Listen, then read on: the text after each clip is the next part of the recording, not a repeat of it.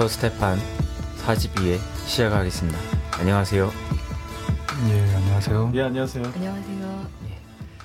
예, 먼저 전반 정세 진단부터 부탁드리겠습니다. 한마디로 항쟁 정세죠. 어.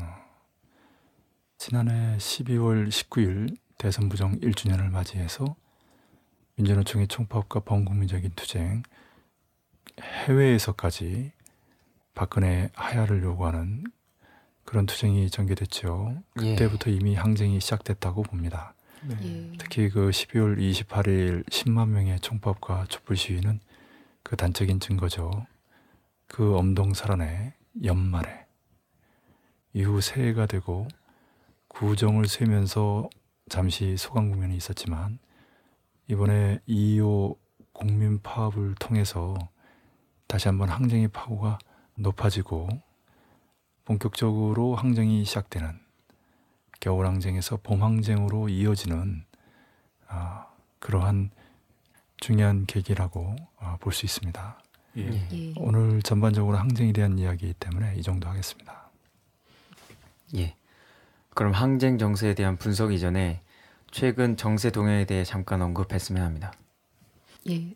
남코리아에서는 17일 아로 사건 1심 공판이 있었는데요. 예. 이석기 의원에게 징역 12년과 자격정지 10년을, 이상호 등 나머지 피고인에게 징역 4년에서 7년, 자격정지 4년에서 7년을 선고했습니다. 재판부는 제보자 이른바 프락치의 법정 진술을 인정했고요. 아로를 지휘체계를 갖춘 내란 혐의의 주체로 총책을 이석기 의원으로 판단을 했습니다. 21일 이석기 의원을 비롯한 피고인들이 항소장을 제출했고요. 변호인단 김칠준 단장은 재판부가 사실에 대해 잘못된 판단을 했고 법률 적용에 문제가 있었으며 국가정보원에 조작된 사건이라는 주장을 가중적 양형 요소로 본 것도 인정할 수 없다고 항소 이유를 설명했습니다. 한편 이른바 아로회합 참가자들에 대한 검찰 기소가 줄줄이 이어질 것이라고 하고요. 20일 이상가족 상봉이 시작됐는데요. 3년 4개월 만에 재개된 것이고요. 1차 만남이 20일에서 22일까지, 2차 만남이 23일에서 25일까지 진행이 됩니다. 상봉 전부터 노안으로 숨지거나 만남을 포기하는 사례가 있었다고 하고요. 상봉 과정에서도 건강 악화로 중도 귀환하거나 치매로 혈육을 만나고도 알아보지 못하는 그런 안타까운 일들이 있었습니다. 북에서도 이상가족 상봉을 비중 있게 다뤘는데요. 6.25 때 헤어진 사촌형을 60여 년 만에 만난 황해남도의 양상환 씨 인터뷰가 실렸는데 형님을 만나고 보니 반가움에 앞서 민족을 분열시킨 미제에 대한 분노가 더욱 뼈에 사무친다. 이렇게 말했고요.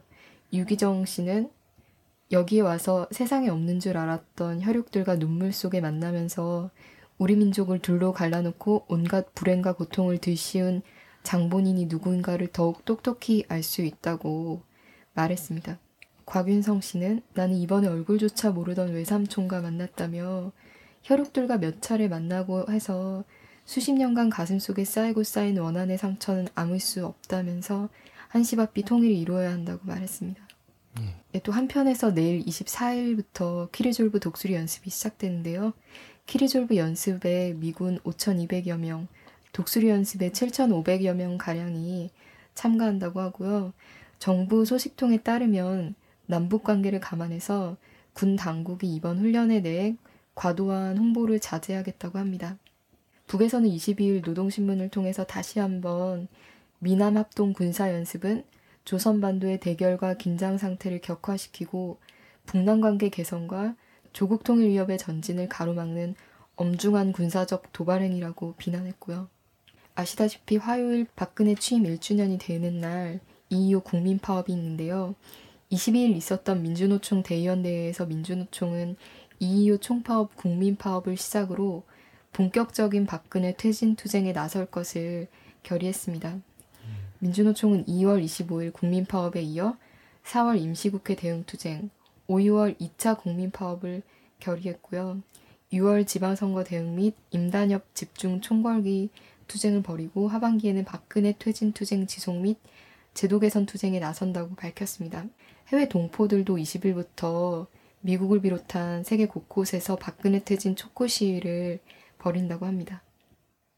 어, 지난 회에 국방위 중대 제안하고 고위급 접촉에 대한 이야기를 했습니다. 예. 예. 아, 이것이 그 코리아전 직전 6월 7일 조국전선 호소문이라든지 6월 19일 최고인민회의 아, 결정과 그 중대 제안에 비견할 만하다.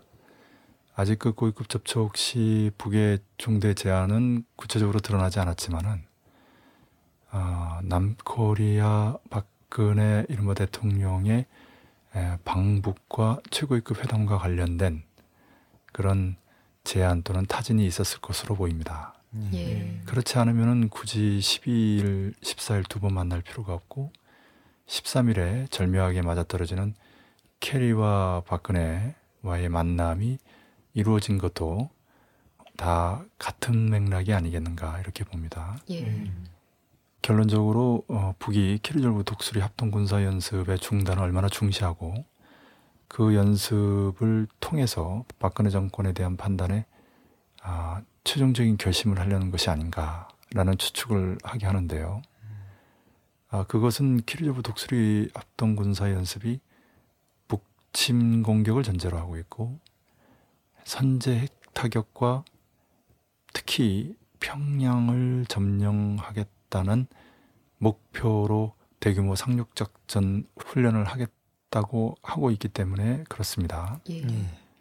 더욱이 지난해와 올해 아, 매우 적극적으로 공세적으로 전개되고 있는 아베 정권의 일본군 재무장화 정책. 이것은 미국이 일본의 집단적 자위권이라는 개념을 추인하면서 실질적으로 동아시아의 재균형 정책, 미국과 중국, 중국과 미국 사이에 아, 군사적인 측면에서의 새롭게 생긴 불균형을 다시 균형 잡겠다고 하는 정책이죠. 또한 미국의 아시아 중심 축으로의 전환 정책. 이것은 중국을 포위하는 기존의 미군 기지를 강화할 뿐만이 아니라 새로운 미군 기지를 건설하는 아, 이런 실질적인 조치를 통해서 구체적으로 진행되고 있습니다. 예. 이러한 예, 전반적인 움직임, 나아가 호주까지 끌어들여서 아시아판 나토를 만들려고 하는 음. 미국과 일본과 남코리아의 삼각 군사 동맹을 넘어서 아, 각지에 건설되는 미군 기지와 특히 호주, 뉴질랜드까지 포함시키는 아시아판 나토 결성 움직임을 우리가 예의주시해야 되겠습니다. 예. 네.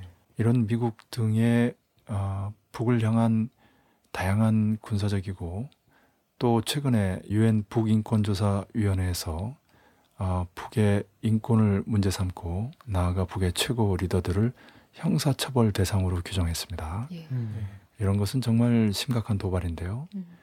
이런 그 미국을 중심으로 하는 대북 군사적이고 외교적인 고립 책동 그 공세에 맞서는 북의 전략은 무엇인가?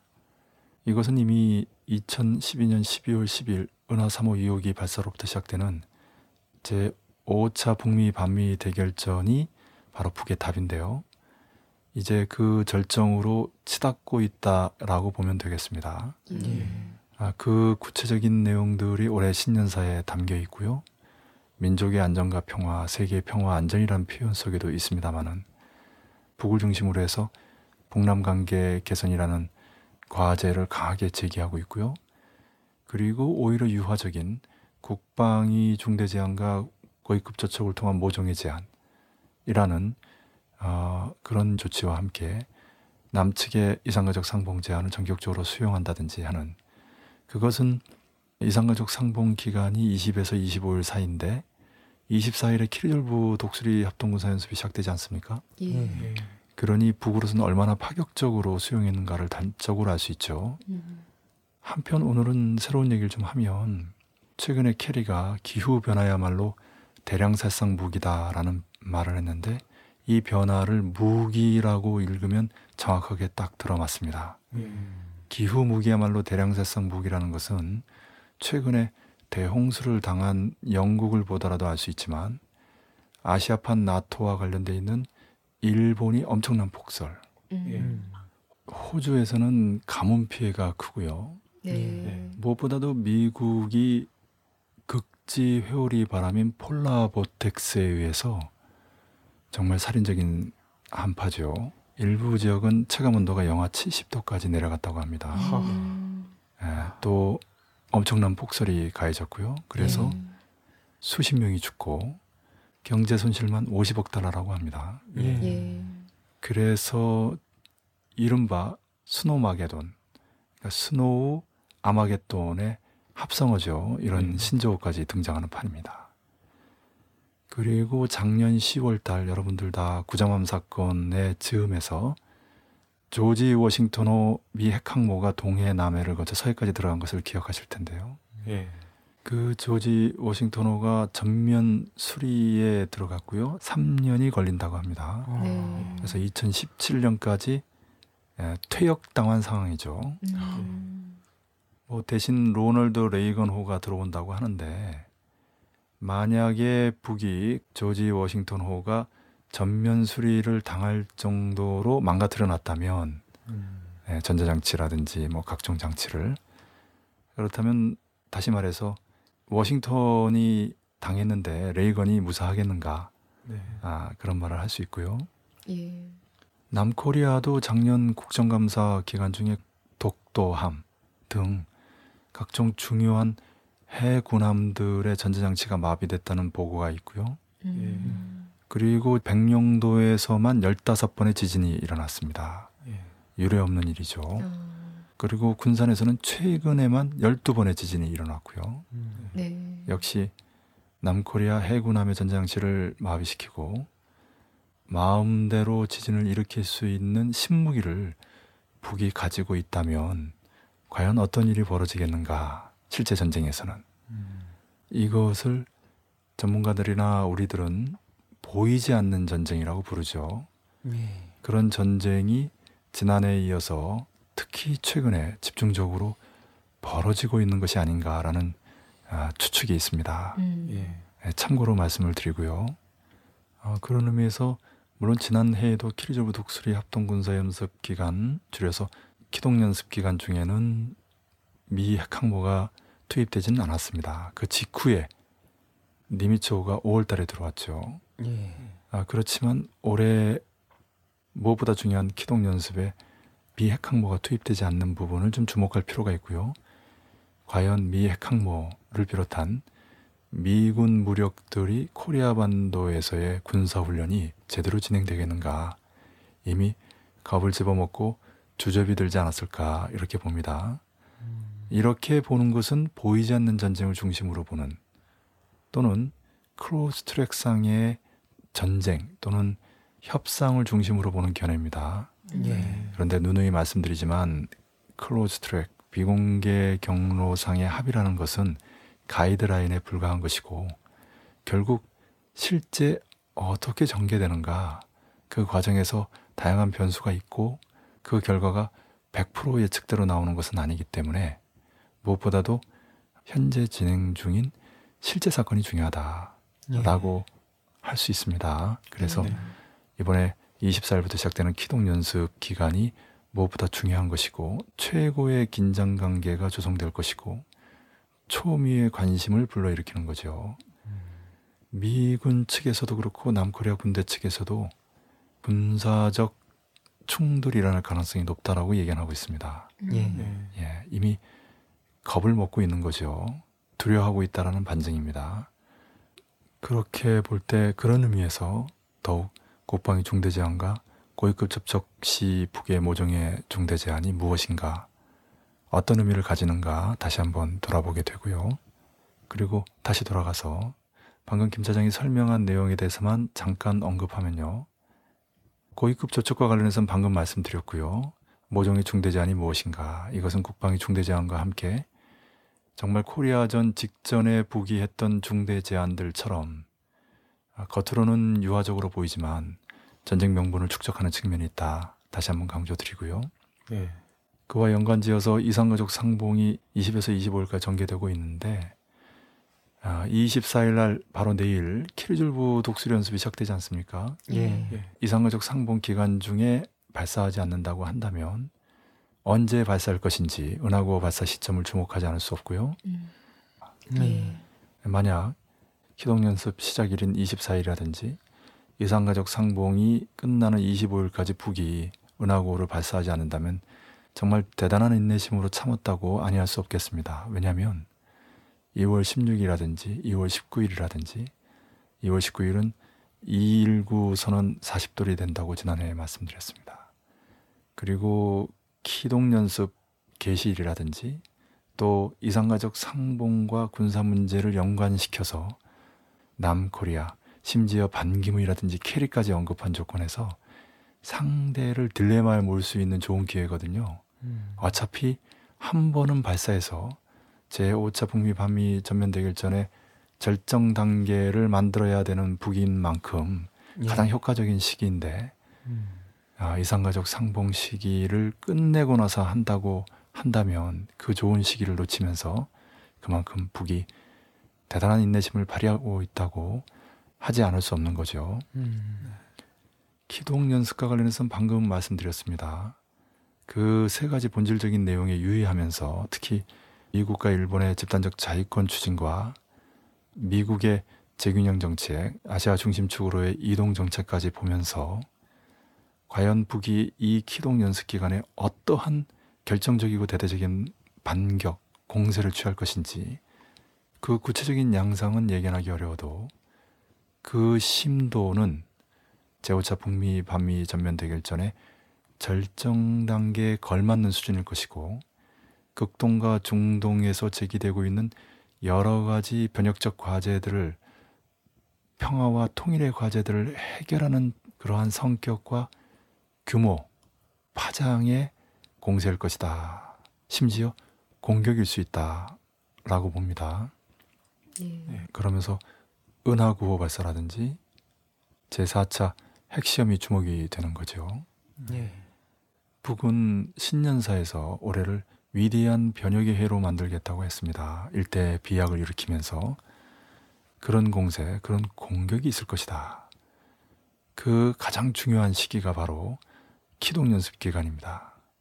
그런 의미에서 기동 연습을 하지 않는 것이 아, 미국이나 남코리아에서는 상책이었는데 결국 강행하고 마네요. 음. 기동 연습이라고 하는 것을 놓지 못함으로써 결국 결정적인 군사적 공세 심지어 공격을 당하게 된 지금부터는 북의 처분만 기다리는 상황이 됐다 이렇게 말씀드릴 수 있겠습니다. 예. 네. 2.25 국민파업과 관련해서는 좀 이따 말씀드리겠습니다.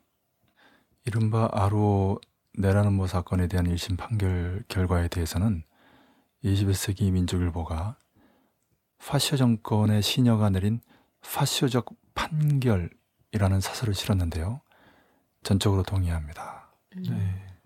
우리가 사법부를 권력의 시녀다라고 하는데 몽테스키외의 삼권 분립, 부르주아 민주주의 체제의 기본 원칙이라는 것이 과연 얼마나 허상인가. 음. 어, 실제로는 전혀 그렇게 예, 되지 않는다라는 것을 단적으로 보여주는 사건입니다. 네. 법관이 최소한의 양심을 가지고 있다면, 예. 최소한의 정의가 살아있다면, 절대 이런 판결은 나올 수 없는 거죠. 다른 나라에서는 공산당도 합법화돼 있어요. 예. 수백만이 학살된 인도네시아조차도 지금 합법화돼 있어요. 아, 그런데 어, 일제 증거도 없고 어, 논리도 맞지 않는 어, 군인 한 명 총환자로 나오지 않은 이른바 내라는 모 사건이라는 것이 어, 얼마나 황당한 것인가 더 말할 필요가 없겠습니다. 예. 그 참가했던 변호사들이 사실도 잘못 확인했고 그리고 여러 가지 어, 초기에 뭐 가령 방과 단체는 빠졌으니까 아, 그런 얘기는 할 필요 없다. 뭐 진보적 민주주의는 중요한 문제가 아니다. 라고 했는데 다 인정했다는 거 아닙니까? 예. 예. 나중에 이정희 대표가 기자회견에서 밝혔는데 이런 것만 보더라도 과연 재판부가 최선의 양심을 가지고 정의로운 재판을 내렸는가 과연 이 재판이 공정하게 진행됐는가 어느 누구도 그렇게 생각하지 않죠. 예. 뭐이 대표는 뭐 무슨 양심의 시험대를 통과하지 못했다 이 비슷한 얘기를 했는데 파쇼 정권의 시녀의 본질을 드러냈다 음. 이렇게 얘기해야 합니다. 아 그리고 이 대표가 정확하게 지적했듯이 헌법재판소의 위헌정당 심판 요건에 맞는 판결이 나온 거죠. 음. 예.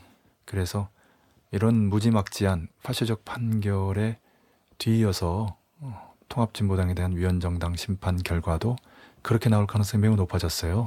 네. 다 박근혜 새누리당 정권이 파쇼적 본질을 드러내면서 파시화를 다그치고 있는 상황에서 벌어지고 있는 파쇼의 징후들입니다. 예. 인생지사, 세옹지마라고 이 일이 통합진보당의 입장에서 또 전체 통일진보 세력의 입장에서 오히려 복이 될 수 있겠습니다. 음. 물론 주체가 어떻게 하느냐에 크게 좌우됩니다만은 예. 어, 통합진보당이 해산되면은 박근혜 새누리당 정권이 파시오 정권이라는 것이 국제적으로 공인됩니다. 네. 너무나 상식 이하의 행동이기 때문에 그렇습니다. 예. 그 현역 의원을 12년이나 때리고 아, 다른 사람들도 장기영을 때린 것을 통해서도 드러납니다만은 무엇보다도 이 멀쩡한 합법 정당을 아, 위헌 정당이라고 예. 자유민주주의 기본 질서를 부정하지 않았는데 부정했다고 하는 엉터리 판결이 나오는 순간 음. 만천하에 박근혜 새누리당 정권의 정체가 드러나는 거죠. 박근혜가 그 선친 박정희와 동일 인물이라는 거. 네. 예. 실제로 4.19 혁명 이후 새롭게 건설된 진보 정당들이 박정희가 주도한 군사 쿠데타 직후 다 해산당하고 그 핵심들이 사형당했거든요. 예. 그런 시대 곧 이어서 펼쳐지는 유신 독재 시절로 완전히 회귀하는 거죠. 예, 그렇기 때문에 예, 박근혜 새누리당 정권 퇴진 투쟁이 국민 파업까지 조직되면서 펼쳐지는 조건에 다시 말하면 그런 투쟁의 불길에 기름을 붓는 격이 된다. 음. 네. 예, 그런 측면이 전화해 보게 되는 것이고요. 또 하나는 그 10만에 가까운 통합진보당 당원들이 얼마나 화가 나겠어요. 예. 음. 그러니까 반 박근혜 투쟁, 반 파시오 투쟁에 떨쳐 나서는 한편 이후 당이 없어졌으니 어떻게 해야 됩니까? 새롭게 당을 건설해야 되죠. 예. 네. 아, 당 자체가 있다면 당을 지키고 강화하는 투쟁을 해야 되겠지만 당 자체가 없으니 이제는 새로운 당을 만들 수밖에 없습니다. 음. 예. 그런데 새로운 당을 만들려는 세력이 있거든요. 예. 음. 그리고 그런 뜻을 가지고 있는 다른 당의 중요한 정치 활동가들도 있습니다. 그렇기 네. 때문에 어, 이제는 뭐 다시 새롭게 시작하는 마음으로 어떤 기득권도 없이 흉금을 터놓고 허심하게 다시 손을 잡고 새로운 당을 만들 수 있는 계기가 마련되는 것입니다. 예. 네. 아, 사실 지금의 고착돼 있는 진보 진영 내의 진보 정당들 간의 관계는 음. 쉽게 새로운 통합적이고 혁신적인 정당을 창당하는 과정에 합류하기 어려운 조건이거든요. 예. 네. 예, 그런데 완전히 변화돼서 새롭게 창당할 수 있는 좋은 조건을 만들어주는 거죠. 물론 아, 위원정당 심판이 나오게 되면 유사한 정당을 만드는 데 제약이 생기긴 합니다만은 예. 그러나 그것은 사실 표현이나 기술적인 문제에 해당합니다. 음. 왜냐하면 자유민주주의 기본 질서의 한계를 알더라도 그 한계 안에서 활동하겠다고 하는 합법 정치 활동이기 때문에 본질상 건드릴 수 없는 거거든요. 음. 네. 정말 억지스럽게 이른바 아로 내라노모 사건까지 조작해서 위원정당 심판 청구한 것이기 때문에 적절하게 얼마든지 새로운 정당을 창당할 수 있습니다. 그런 의미에서 박근혜 새누리당 정권은 그냥 탱크처럼 앞으로만 밀어붙이는데 음. 과연 그것이 정말 현명한 것인가? 아마 상전 미국은 그렇게 생각하지 않을 겁니다. 예. 통합진보당을 깨면 야권연대 무너지고 뭐 수구 세력이 이 계속 집권할 것 같은 환상에 빠져 있는데 세상은 절대 그렇게 돌아가지 않습니다. 그 단적인 예를 국민 파업이 보여주지 않습니까? 예. 예, 방금 말씀하셨는데요. 2월 25일 국민 파업이 중요하다고 하지 않을 수 없는데요. 그 준비 상황에 대해서 좀 자세히 짚었으면 합니다. 우선 민주노총을 중심으로 어, 예정대로 총파업을 준비하고 있습니다. 민주노총 지도위원과 임원들은 전국 16개 지역본부와 함께 현장 순회를 진행하고 있는데요. 주요 거점 사업장을 샅샅이 훑으면서 각급 조직의 의결 단위 간담회 참여도 하고 현장 노동자들을 만나서 2월 25일 총파업에 나설 것을 호소하고 있고요. 어, 민주노총 지도위원과 임원들은 투쟁 사업장을 찾아다니면서 어, 격려를 했습니다. 어, 권영길 지도위원 같은 경우요. 아침 6시 건설 노동자 출근 선전전으로부터 일정을 시작해서 조합원 대의원 간담회 그리고 천막농성 노동자들과의 간담회 등 밤늦게까지 하루 종일 선전전과 간담회를 병행하면서 2월 25일 국민총파업 참여를 호소하고 열정적으로 현장 순회를 하고 있습니다. 어, 아침에 출근 선전 전 노동자들에게 이렇게 얘기를 했다고 해요. 민주노총이 세상을 바꾸고자 한다. 이 세상이 개판 아닌가? 제대로 된 세상을 한번 만들려고 2월 25일 파업을 하려고 한다. 예, 이렇게 권영길 지도위원이 직접 음, 노동자들의 손을 잡아주고 또 얘기도 하면서 총파업을 호소하고 있습니다. 예. 사정상 25일에 이어서 녹음합니다. 이어 금속노조 총파업 소식부터 전해드리겠습니다. 예. 지난번에 전해드렸다시피 금속노조는 2월 17일부터 19일까지 파업 찬반 투표를 전 사업장에서 벌였는데요. 금속노조는 긴급 중집회의를 열고 2.25 국민파업에 맞춰 확대 간부 파업을 실시하고 각 지부는 지역 집회에 조합원을 총력 조직해서 결합하고요. 파업이 가능한 사업장은 파업을 하기로 하는 등 2.25 국민파업 전술을 확정했습니다. 또한 금속 노조 중집은 2월 어, 17일부터 19일까지 실시한 2.25 민주노총 국민파업 조합원 총회 결과를 조직 외부에 공개하지 않기로 결정했습니다. 중집위원들 사이에 총회 결과가 해석의 차이가 있고 박근혜 퇴진이라는 2.25 국민파업의 취지를 훼손할 우려가 있어서 이같이 결정했다고 합니다. 이유는 금속노조 총파업 투표 결과가 해석에 따라 달라지기 때문인데요. 파업의 가결 여부 기준이 제적 기준이냐 아니면 투표 참여자 기준이에 따라서 그 결과가 완전히 달라지게 되어 있습니다. 즉, 그동안 그랬듯이 관례적으로 투표 참여자의 과반 이상이 파업을 찬성했기 때문에 파업이 가결된 것으로 볼 수 있지만 투표 제적 기준으로 본다면 파업의 찬성률이 떨어지게 되고 과반에 못 미쳤기 때문에 부결된 것으로 해석할 수 있어서 어떤 기준으로 푸느냐에 따라 각각 그 결과가 완전히 다르게 해석될 수 있는 결과가 나왔습니다. 그래서 각 단위 노조 상황에 맞게 열어두고 실정에 맞게 총파업에 참여할 것을 금속노조 중집에서 결정하게 된 것이죠. 한편 민주노총은 21일 대의원 대회를 개최하고 2014년 투쟁 계획을 힘있게 결의했습니다. 어, 대의원 대회는 2014년 투쟁 계획에서 2월 25일 국민 파업을 시작으로 3월 총력 투쟁 준비, 4월 임시국회 대응 투쟁 등을 거친 뒤 오는 5, 6월을 기해 2차 국민 파업을 포함한 총파업 및 총력 투쟁을 결의했습니다. 어, 지금까지는 이제 각 단위별로 어, 파업을 준비하는 소식을 전해드렸고요. 한편으로는 방하남 고용노동부 장관은 19일 기자회견을 통해서 민주노총이 추진 중인 파업은 근로조건의 유지 개선과 관련 없는 불법 파업이라고 규정하면서 2월 25일 파업에 대해 엄정 대처하겠다고 밝혔습니다. 경총 또한 12일 입장을 밝혔는데요.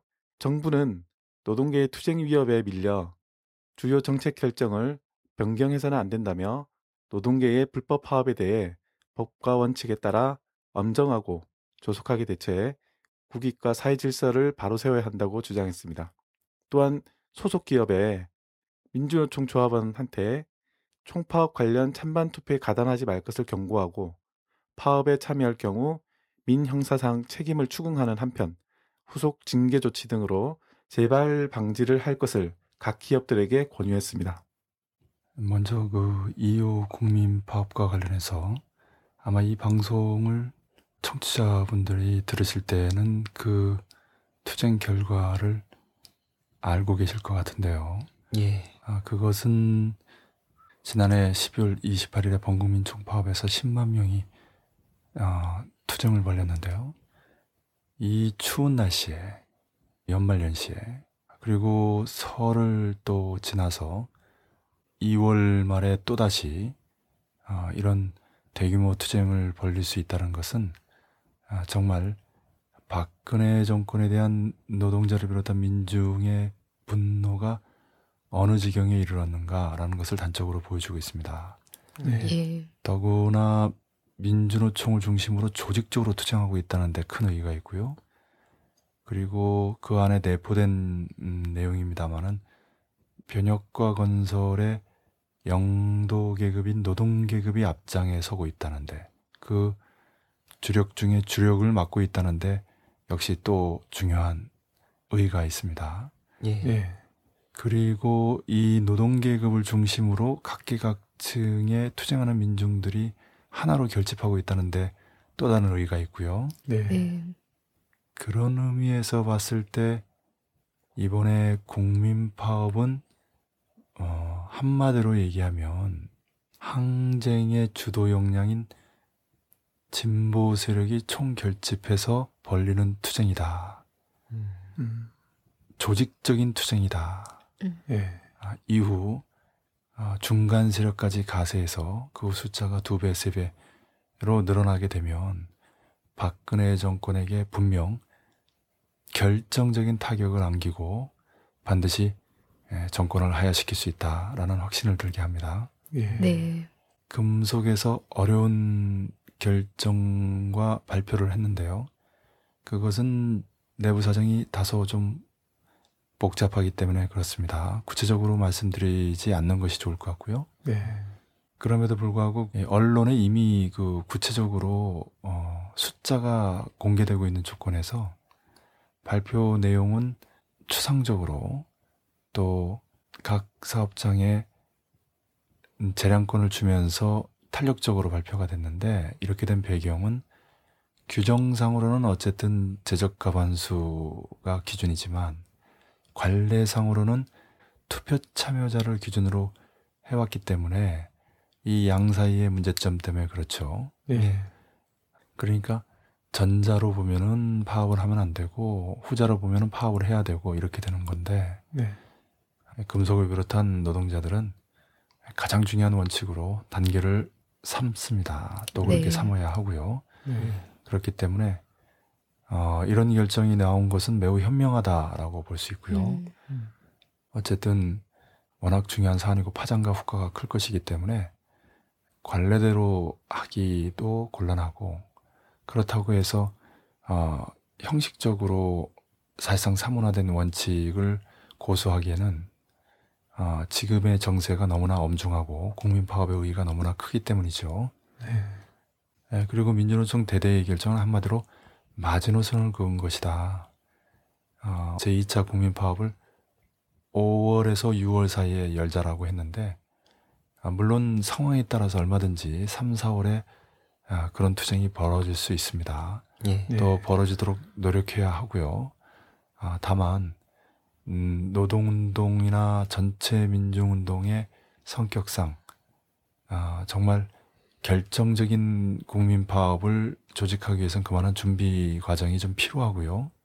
네. 그리고 객관적으로도 3월 15일, 뭐 4월 19일 중요한 계기가 있습니다만은 5월 1일 메이데이로 시작해서 5월 18일 5.18 광주민중항쟁, 60 6월 항쟁 등 중요한 계기들이 5, 6월에 집중돼 있고요. 또 예. 노동계 임단협 투쟁도 그렇습니다. 예. 실제로 보건의료 쪽 파업이 6월 초에 예정돼 있고요. 네. 예.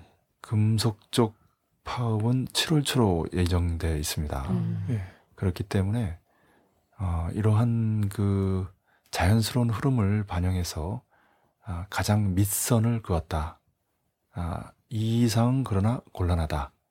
아, 올해 투쟁의 최절정기인 5.25에는 승부를 보겠다라는 결연한 의지가 돋보입니다. 그런 의미에서 민주노총의 대대 결정이야말로 민주노총의 총파업 선언이고 범국민적인 국민파업 선언이기도 하지만 바로 항쟁의 선언이다. 결정적인 투쟁 선언이다. 음. 박근혜 정권을 반드시 끝장내겠다라는 선언이라고 하지 않을 수 없겠습니다. 네. 예. 국민파업위원회에 대한 말씀 좀 더 부탁드립니다. 아, 제가 민족일보 글 칼럼에도 썼습니다만은 국민파업위원회의 어, 성격이 중요합니다. 예. 네. 어, 단순히 그냥 이례적인 파업을 조직하는 어, 물론 2차 국민파업이 예정돼 있습니다만은 그런 조직이 아니라 보다 역사적이고 어, 실천적인 정치적인 중요한 의의가 있습니다. 그것은 무엇이냐면 국민파업위원회는 곧 항쟁위원회고요. 또 집권위원회입니다. 이게 무슨 말씀이냐면 항쟁위원회라고 해도 됩니다. 예. 민중항쟁위원회 예. 또는 전민항쟁위원회 이게 사실 좀 더 과학적인 표현인데 음. 어, 국민파업위원회라고 달았습니다. 예. 추정컨대 어, 여러 가지 그 고심어린 선택이고요. 매우 어, 창의적인 표현입니다. 음. 무슨 말씀이냐면 항쟁이라는 표현은 남에서도 많이 씁니다. 역사적으로도 쓰고 그럼에도 불구하고 북이 썼기 때문에 또 남측에서 NL 자주 계열의 운동가들이 주로 썼기 때문에 PD 평등 계열의 운동가들이 다소 거부 반응이 좀 있어요. 음. 네. 네. 아, 그리고 전민항쟁은 원칙적으로 누차 말씀드렸듯이 대중항쟁만을 얘기하는 것이 아니라 무장투쟁까지도 결합된 개념입니다. 원칙적으로. 예. 북에서는 아예 조선인민혁명군의 총공격전과 전민봉기 그리고 배후연합작전 이 세 가지를 합친 개념으로 쓰고 있어요. 어. 최근에 마두산 혁명 전적지를 소개하면서 어, 김정은 제일비서의 현지 지도와 그리고 노동신문의 연재 기사를 통해서 계속 강조하고 있는데요. 아, 그것은 코리아 반도의 정세가 비상하다라는 것을 단적으로 보여주는 징후이기도 하지만 전면항쟁에 대한 북의 솔직한 견해가 있습니다. 예. 예.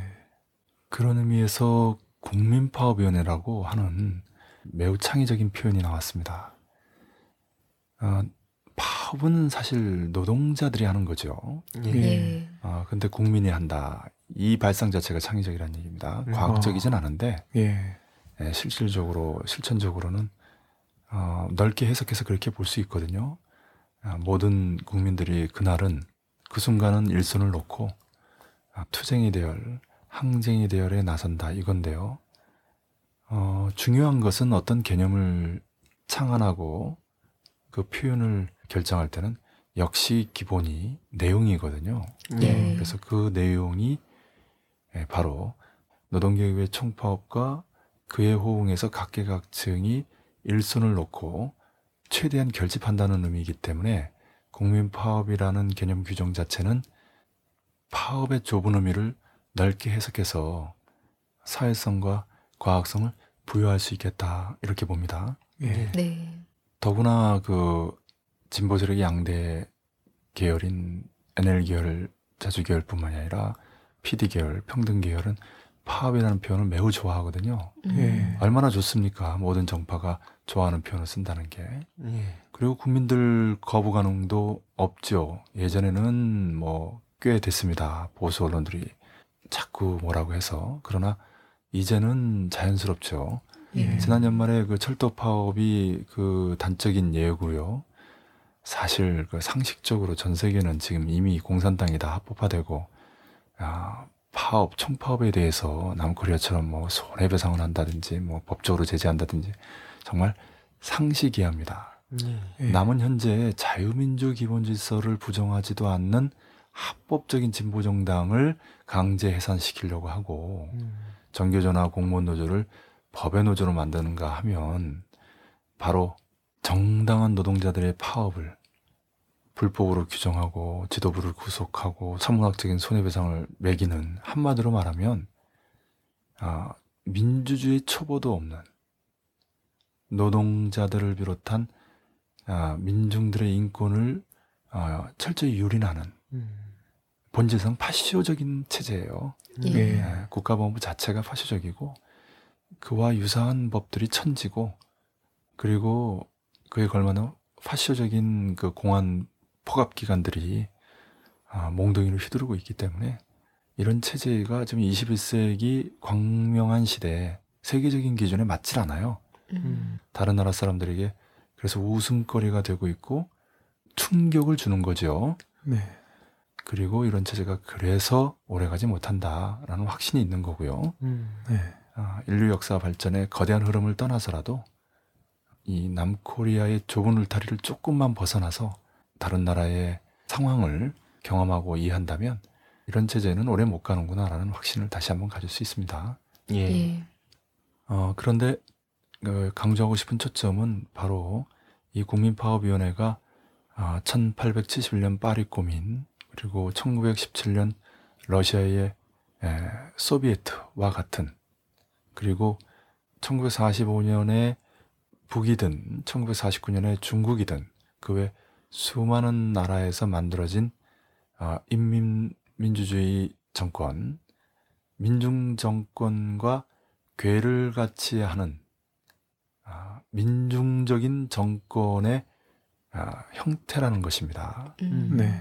다시 말하면 노동자 민중이 주인되는 사회의 정권의 21세기형 새로운 형태라는 겁니다. 그 모체라는 겁니다. 예. 아, 예. 아, 말이 좀 어려울 수 있어요. 그래서 좀 더 이론적으로 즉 좀 비교하고 역사적으로 고찰하고 개념을 규정했으면 하는데 원래 닥터 스테판의 성격 자체가 정세를 분석하는 데 초점이 있기 때문에 요런 내용은 어, 코리아 포커스 혁명으로 어, 이렇게 넘겨서 따로 논하는 것이 좋겠다라는 생각입니다. 예. 네. 어, 그렇지 않아도 오늘 그 올라가는 그 코리아 포커스 혁명 3회에 1871년 파리 고민과 1894년 가보농민 전쟁을 비교하면서 음. 그 통일 전선적인 그 교훈을 예, 오늘에 비춰서 이렇게 조명하지 않았습니까? 네. 그 과정에 한번 꼬민과 소비에트에 대한 설명이 있습니다. 네. 있는데요. 아, 다시 한번 정식으로 이 부분과 관련된 설명을 아, 집중적으로 한번 할 필요가 있을 것 같습니다. 아, 저는 여담이지만 마두산 혁명 전적지라든지 국민파업위원회라는 이런 개념 하나를 가지고 아, 현 정세가 정말로 비상하구나. 음. 국방위원회 중대 제한, 고위급 접촉 시 모종의 중대 제한, 아, 이런 그 공개되고 공개되지 않은 그런 과정을 통해서도 역시 현 상황이 얼마나 전례 없이 비상한 상황인가라는 것을 아, 절감합니다. 예. 예. 예, 의미에서 다시 한번 국민파업위원회라고 하는 범진보 세력을 모두 결집시킨 남베트남으로 비유하면 남베트남 민족해방전선에 해당하는 음. 예. 그래서 아, 비록 개혁 세력은 망라되지 않았지만 사실 여기에는 진보 정당들도 다 들어가 있습니다. 통합진보당, 노동당, 정의당이 다 포함되어 있는데요. 예. 예.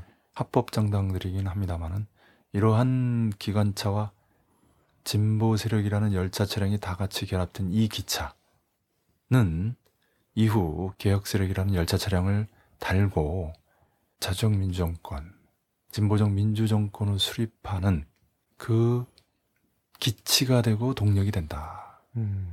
그 모체가 되는 조직이다. 예. 예. 쉽게 말하면 집권 조직이 나왔다. 음. 대안 조직이 나왔다. 아. 예. 아, 이거 굉장히 중요한 아, 역사적인 그런 어, 사실이고요. 어, 네.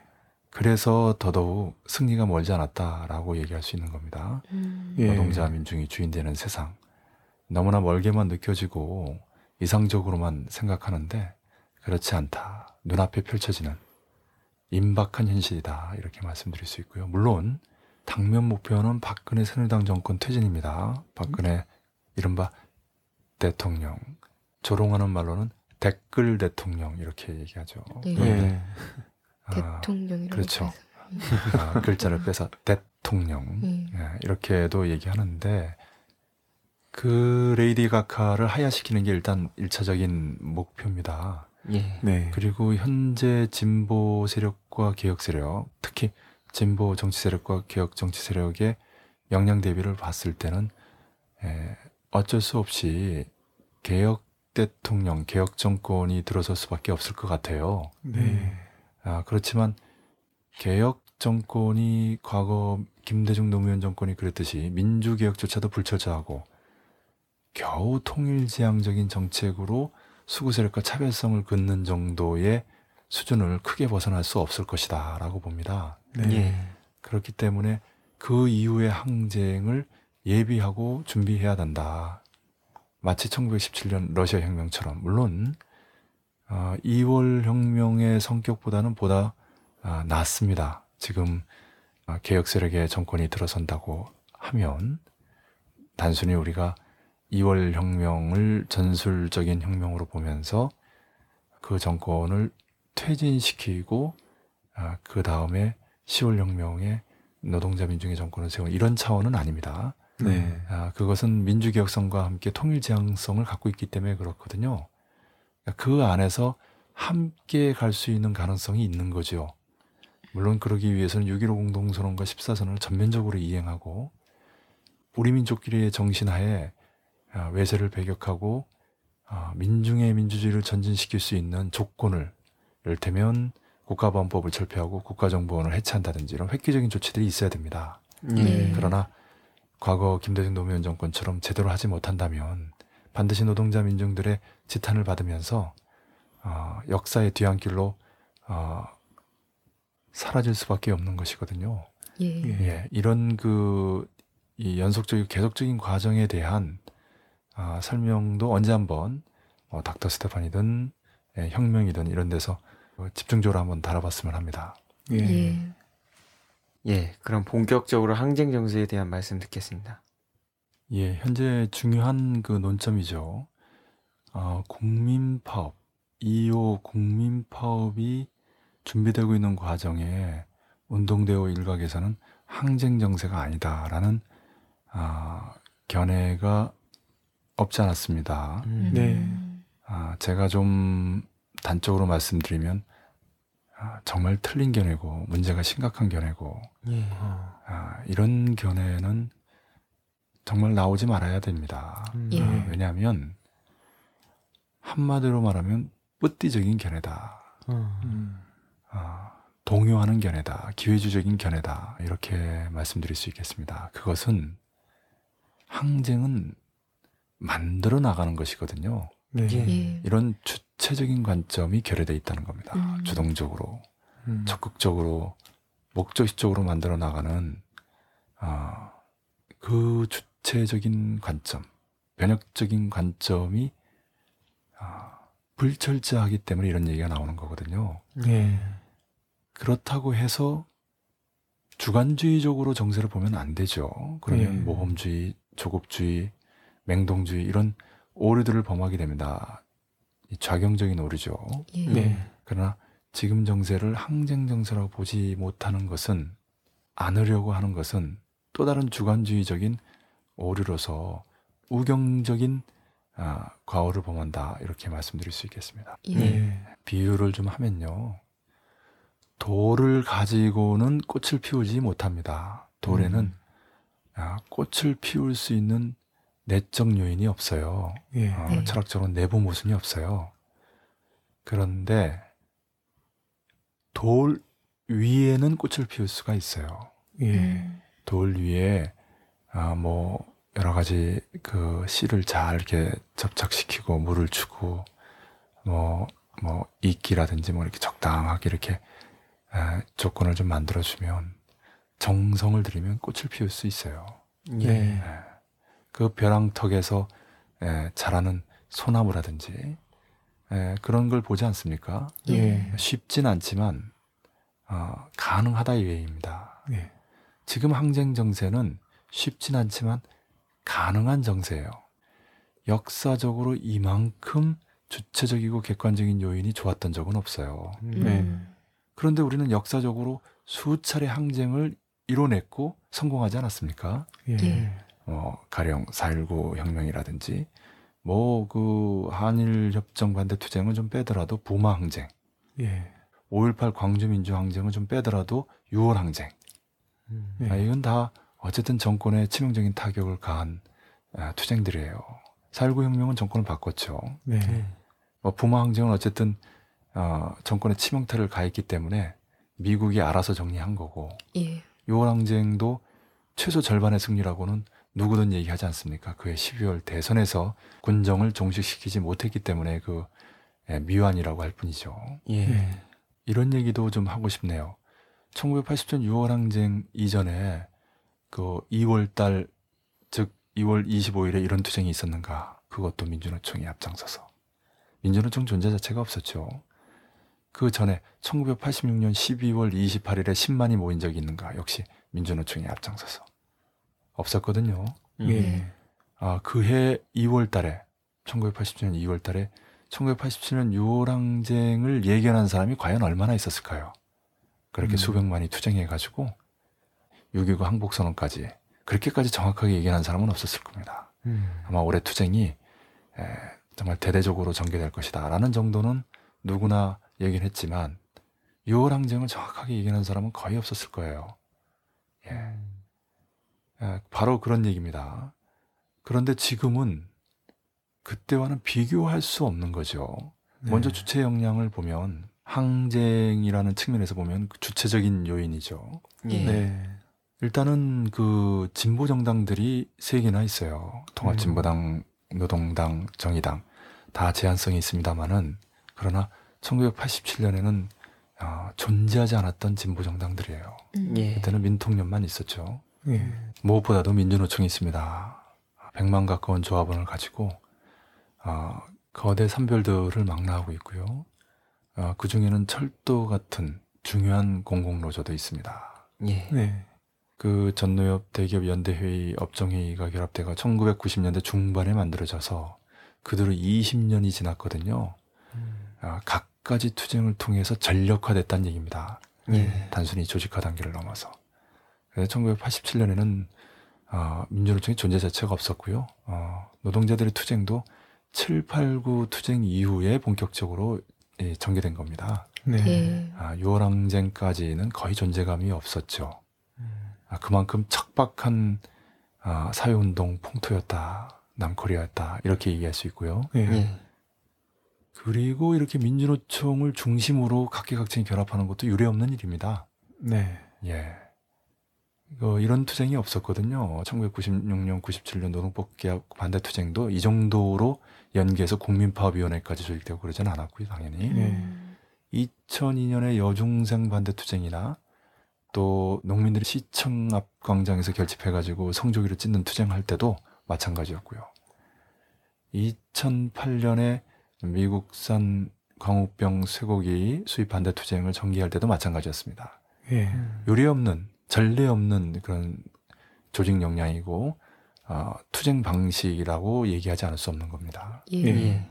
아니 이렇게 연말 연시에 그리고 이 여전히 그 엄동설하는 2월 말에 이런 투쟁을 전개한 적이 없어요. 음. 네. 당연히 이 겨울보다 봄은 투쟁의 파워가 높아질 수밖에 없지 않습니까? 예. 그렇습니다. 역사적인 전례를 봐도 그렇고 그러니 뭐 두 배, 세 배, 아니 다섯 배, 열 배 우리가 하기에 따라서 얼마든지 노동자 민중들을 결집시킬 수 있어요. 예. 예. 최근에 일부 어, 현장에서 아, 파업을 결의하지 못했다. 이거 가지고 힘 빠진다면 역시 아, 전형적인 패배주의다. 음. 이렇게 음. 얘기하지 않을 수 없어요. 예. 그 현장에서 파업을 결의하지 못하는 것도 알고 보면 이해하지 못할 것이 없어요. 음. 어, 다 그 말이 그 파업이지 잘못하면 해고당할 수도 있고 엄청난 손해배상 아, 노조가 떠안게 되고 그렇죠 지도부 구속되고 예. 아, 그 해당 사업장의 절박한 투쟁 사안도 아닌데 아, 그래서 어려운 겁니다. 이 총파업이라는 것이 말처럼 쉬운 일이 아니죠. 유럽같이 역사적으로 오래되고 파업에 대해서 관대하고 어떤 탄압적인 그 제재가 없는데도 불구하고 어려운데 남측은 그 10배, 20배 훨씬 어려운 조건에서 정말 어려운 투쟁하는 거거든요. 예. 예. 그런데 보세요. 전두환 노태우 시절 군사 파쇼 통치 시절에 숨도 못 쉴 정도일 때 사실은 운동 역량이 급성장했어요. 음. 네. 음. 핵심 역량은 훨씬 강했어요. 예. 잘 생각해 보세요. 예. 언제 한번 이런 얘기를 해요. 어, 희대의 변절자 김영환이 예. 어, 1980년대 말에는 이정희와 같은 엘리트들이 천 명이었다 이런 얘기를 해요. 음. 음. 아, 그 말은 틀리지 않은 말입니다. 근데 과연 지금은 얼마나 될까요? 대중 정치인이라고 볼 때는 진보 세력에서 내세울 수 있는 사람은 이정희, 심상정, 노회찬 이 정도 아닐까요? 네. 예. 그러니까 만약에 그런 대중 정치인을 비롯해서 과연 진보 운동계에 좀 수준 있고 어, 실력 있고 어, 핵심적인 역할을 할 수 있는 사람으로서의 역량으로 본다면 과연 얼마나 될까요? 음. 예. 그만큼 운동 역량이 예, 많이 침체되고 위축되기도 했습니다만은 뭐 가령 학생 운동가 같은 경우는 90년대 초반만 해도 한총련 집회에 아, 수만 명이 모였는데 지금은 한대련 집회 수백 명밖에 모이지 않는다면서요. 예. 100분의 1로 줄어든 거죠. 음. 예. 대중 역량이든 핵심 역량이든 그런 측면에서는 별 차이가 없습니다. 물론 노동계는 다릅니다. 근데 학생운동계나 핵심 역량과 관련해서는 아, 역시 핵심이라고 하는 것은 뭐냐면 정말 그 변혁을 위해서 진보를 위해서 목숨까지 바치겠다 하면서 헌신분투하는 사람들인데 정말 80년대 중후반에는 어, 이른바 명문대 학생들도 졸업이나 취직 이런 데 관심 가지는 것이 아니라 학교를 중퇴하고 가짜 신분증 어, 일본어긴 합니다만 당시에 가라 신분증 이런 표현 썼죠. 음. 그렇게 해서 공장 들어가고 아, 뭐 그 와중에 수많은 학생들이나 아, 노동투사들이 분신하고 아, 여기저기서 학습 소조 만들고 아, 비합 조직 만들고 그랬던 시절이에요. 아, 만약에 6.29 선언이 없었다든지 또 그러한 군정이 계속 지속됐다면 그 핵심 역량을 중심으로 하는 운동 역량, 조직 역량은 훨씬 더 강했을 겁니다. 예. 네. 예. 이것이 이제 90년대 초에 소련 동구 무너진다든지 90년대 중반에 북이 고난행군을 한다든지 이러면서 이른바 PD 계열 평등 계열, 아, 이른바 NL 계열 자주 계열에서 낙오하고 이탈하는 사람들이 속출하고 그런 과정에서 핵심 역량, 조직 역량이 위축되고 축소되고 아, 그 결과로 대중 역량, 아, 운동 역량도 아, 위축되고 축소되고 그런 거 아닙니까? 예. 음. 이 말씀은 뭐냐면요. 파쇼적인 에, 그 상황은 일시적으로나 현상적으로는 운동대와 변혁적이고 진보적인 투쟁을 억압하면서 위축시킬지는 몰라도 그 반대로 핵심 역량이나 조직 역량을 성장시키면서 오히려 때가 되고 아, 노동자를 했던 민중들이 어, 지금은 되겠다. 음. 이길 수 있겠다라는 확신이 드는 순간은 순식간에 10배, 100배가 되는 그런 아, 잠재력과 폭발성, 휘발성이 있어요. 예. 음. 실제로 1987년 5월 달까지만 해도 제가 다니던 대학이 2만 명인데 평소에는 한 100명 정도 운동권들만 집회 시위를 했어요. 음. 그러나 6월 항쟁이 본격화되면서는 5천 명이 모이고 근만 명이 시위에 나갔습니다. 어. 예. 아, 100배가 된다는 게 바로 그런 말이죠. 음. 예. 아, 뭐 최소 수십 배. 이거는 아, 그 역사적으로 수없이 보여줬어요. 음. 그것이 바로 아, 분단된 식민지 반봉 또는 반자본주의 사회에서 아, 노동자 민중들의 저항, 투쟁이 순식간에 항쟁으로 폭발하는 그 잠재성이거든요. 예. 예. 이것을 우리가 똑똑히 보고 그 폭발의 뇌관 역할을 하도록 선전하고 조직하고 실천하는 이런 관점과 기풍이 중요한 것이지 어, 말도 되지 않는 주관주의적인 분석으로 한정정세 아니다. 한정정세 아니라는 거는 그만한 주객관적 요인이 무르익지 못했다는 건데 예. 음. 사실 지금까지 말씀드렸지만 그 어느 때보다도 주체 역량 강하거든요. 음. 예. 이런 말씀을 안 드릴 수가 없어요. 이런 사람들의 공통점이 뭐냐면 주체 역량을 남측만 보는 거예요. 음. 반국적 관점. 네. 정말 아, 제가 지적하지 않을 수가 없습니다. 반국적 관점 가진 사람들은 스스로는 아, 나는 아니야 이렇게 생각할지 모르지만 무의식 중에 예, 반국적으로 생각합니다. 난코리만 딱 떼놓고 정세를 보니까 형이상학적이고 음. 그래서 더욱 소극 보신적이며 특히 패배주의적인 결론이 나오는 거거든요. 네. 예, 우리 민족은 아, 하나입니다. 음. 둘로 갈라져서는 살 수 없는 하나의 유기적인 생명체이기도 하지만 아, 코리아 반도 정세 지금 북과 관련된 내용이 남측에 실시간으로 영향을 주잖아요. 예. 예. 뭐 가령 이산가족 상봉을 했다 안 했다. 음. 아, 키리졸브 독수리 합동 군사 연습이 남측에서 벌어질 때 북이 그에 맞대응하는 대대적인 군사적 공세, 심지어 군사적 공격을 할 경우에 정세가 어떻게 되겠어요? 예. 저는 이번에 민주노총 대대가 3, 4월을 비워둔 게 역량을 축적하고 뭐 아, 입법 투쟁을 하고 뭐 이런 얘기를 합니다마는 또 하나는 코리아 반도에서 가장 민감하고 첨예한 군사적 긴장 상태가 조성될 시기가 바로 이 3, 4월이거든요. 예. 지켜보겠다라는 뜻도 어, 일부 내포되지 않았을까. 음. 거기에 참가한 대의원들 개개인이 모두 이런 생각은 안 해도 예. 그런 안을 만들거나 또 그런 안을 토론하거나 관찰하는 과정에서 사실 뜻 있는 사람들은 이런 생각도 할 수 있어요. 저는 충분히 할 수 있는 생각이고 현명하다고 봅니다. 음. 음. 왜냐하면 그런 고도의 군사적 긴장 상태는 민주노총 투쟁에 직접적인 영향을 미치거든요. 음. 네. 가령 북이 서해 오도를 점령했다. 어떻게 봐야 되겠어요? 저는 틀림없이 민주노총에서 경론이 벌어질 거라고 봅니다. 예. 네. 지금 정세를 어떻게 봐야 되는가? 우리가 어떻게 해야 되는가? 예. 어, 어떻게 하긴 어떻게 해야 돼요.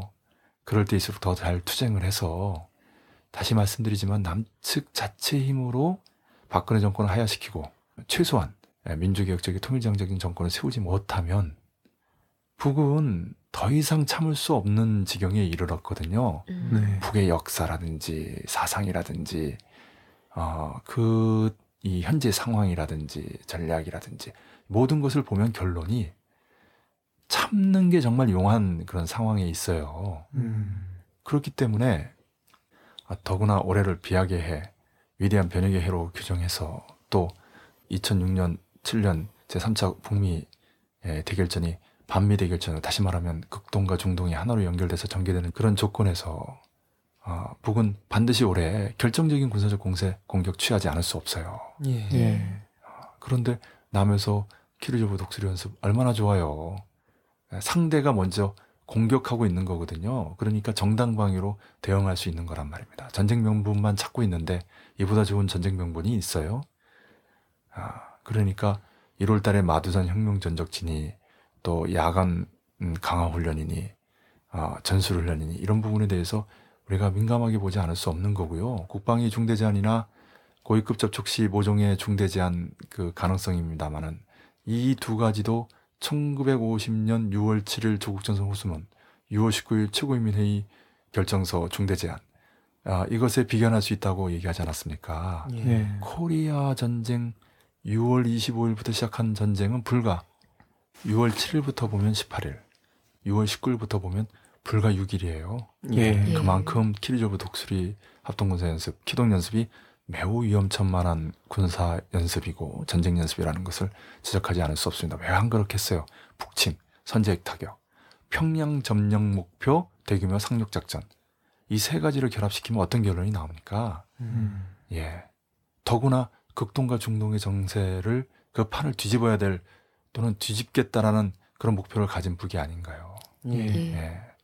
그런 전 코리아 반도적인 군사적인 정세는 불피코 반드시 남코리아 정세에 영향을 미칩니다. 음. 예. 사회운동도 마찬가지고 그 중심에 있는 민주노총 당연히 민감하고 고심할 수밖에 없는 거죠. 네. 음. 아, 그래서 또 그런 정세를 해설해주는 이 팟캐스트가 가지는 의의가 있는 것이고요. 네. 예. 자, 이렇게도 얘기하고 싶습니다. 우리 남코리아 노동자 민중들이 항쟁에 떨쳐나서지 못하는 원인이 무엇이 있는가? 음. 때로는 심리적으로도 좀 분석해 볼 필요가 있는데 우리가 트라우마라는 용어가 있습니다. 어, 음. 예. 다들 잘 아시겠는데 아, 무슨 이를테면 높은 데서 떨어졌다라고 하면 높은 데 근처만 가면 막 몸이 떨리고 긴장이 되는 거예요. 네. 그 외상이 있고 난 뒤에 어떤 후유증 같은 거죠. 예. 뭐 자동차에 부딪혔다. 그러면 이제 자동차가 가까이 오기만 해도 깜짝 놀라는 거죠. 음. 예. 야, 1945년에 해방이 됐어요. 이제 다 끝난 줄 알았는데 음. 1948년 4월 3일에 제주도에 수만 명이 죽었어요. 여순에서 봉기했어요. 음. 어, 지리산 빨산 투쟁 아주 용기 있게 힘차게 시작했죠. 음. 예. 그리고 코리아 전쟁까지 벌어졌어요. 어떻게 네. 됐어요? 수백만이 죽었어요. 코리아전에서. 음. 예. 300만에서 500만. 최소 300만에서 최대 500만. 예. 남코리아에서 100만 내지 200만이 죽었어요. 음. 음. 그리고 4.19 혁명, 봉기. 이제는 민주주의 사회 될 줄 알았죠. 그랬더니 이승만보다 100배는 더 괴물스러운, 어? 더 폭력적인 박정희 군사 파쇼 독재 정권 된 거 아닙니까? 예. 네. 예. 나중에는 아예 유신까지 만들었어요. 그러고 나서 봄항쟁으로 그 정권 무너뜨렸더니 전두환이라는 또 다른 괴물이 나타나가지고 예. 5.17 군사 쿠데타 이에 저항했더니 광주 민주항쟁 음. 총 들지 않을 수 없었고요. 나중에는 어떻게 됐어요? 외신에는 피해 목욕탕이라고 그랬어요. 피해 목욕탕. 음. 음. 엄청난 사람 죽었죠. 예. 그리고 나서 6월 항쟁 승리해가지고 이젠 좀 잘 될 거라고 생각했더니 이명박이란 괴물 나오고 아, 이명박 괴물 시대 끝났으니 좀 나아지겠지 했는데 박정희 딸이 대통령이 돼가지고 지난 1년 동안 얼마나 살벌했어요. 예. 예. 이런 걸 트라우마라고 그러는 거예요. 참 이거 쉽지 않구나. 음. 웬만하면 안 나서려고 하는 거예요. 네. 그 올해가 가보농년전 120주년인데 어, 천도교인들이 그런다는 거 아닙니까? 이번에 박근혜 정권 퇴진 투쟁에 나선 거는 120년 만에 처음이다라고 얘기하잖아요. 음. 음. 천도교인들이 가지는 트라우마죠. 네. 음. 코리아 포커스 혁명에서 갑오 농민 전쟁에 대해서 다뤘습니다만은 그럴만 하지요. 얼마나 많은 사람이 또 그때 죽었고 그렇죠? 예. 천도교 교령들인 최덕신, 오익재 이런 사람들이 방북하고 음. 더 조심했겠죠. 음. 음. 그런데 가장 중요한 트라우마가 뭐예요? 군인들이 동원돼서 제주도, 뭐 코리아전은 빼더라도 음. 광주. 근데 우리 청자분들은 다 알겠지만은 지금 코리아 반도에서 남코리아에서 항쟁을 하면 아, 남코리아 군대하고 미군이 개입할 수 있어요? 진압할 음. 수 있어요? 음. 아, 광주 항쟁 같은 거 다시 생기겠습니까? 광주를 하나의 고립된 섬처럼 만들어서 엄청난 지역 감정과 왜곡 보도로 음. 지금은 항쟁이 일어나면 수도권이에요. 예. 더구나 인터넷 SNS 시대 아닙니까? 예, 그렇죠? 네. 예. 예, 어림없어요. 1980년 6월 항쟁 이후로 사실상 우익 쿠데타는 불가능한 시대입니다. 음. 문제는 미군인데 남코리아 수구 세력들도 더 이상 남코리아 군대 믿지 않거든요. 길게 얘기하지 않겠습니다. 음. 미군인데 이 미군을 막는 게 잡는 게 북의 군대예요. 음. 그렇게 돼 있어요. 우리가 원하든 원하지 않든. 저는 네. 객관적인 걸 얘기하는 겁니다. 예. 예. 오해하지 마세요. 내가 특이한 유머 감각을 갖고 있는 건가? 유머 감각 있다고 착각하고 있는 건가? 어쨌든 이 트라우마를 치유하는 결정적인 조건이 마련됐다. 이게 아, 놀라운 일인데 지난 20년간의 북이 아, 5차에 걸치는 북미 반미 대결전을 통해서 보여준 거예요. 예. 음. 아, 이 트라우마가 워낙 굵고 셌기 때문에 한 번으로도 어려웠던 거죠. 네. 북의 전략으로 천일양병 일일용병 음. 정말 때를 기다리는 거죠. 결정적 시기를 보면서 그 이전에는 준비기다 하면서 역량 축적을 하는 거죠. 그 주력군을 혁명 무력으로 보고 있는 거고요. 네. 보조 역량으로 전민족 통일 전선을 보고 있는 거지요. 그런데 역시 남측에서의 변화는 남측 민중들이 주체거든요. 음. 예. 그 주인들이 떨쳐나서지 않는 이상은 이 어쨌든 남측 외부로부터의 힘이라는 것은 영향이라는 것은 한계가 있어요.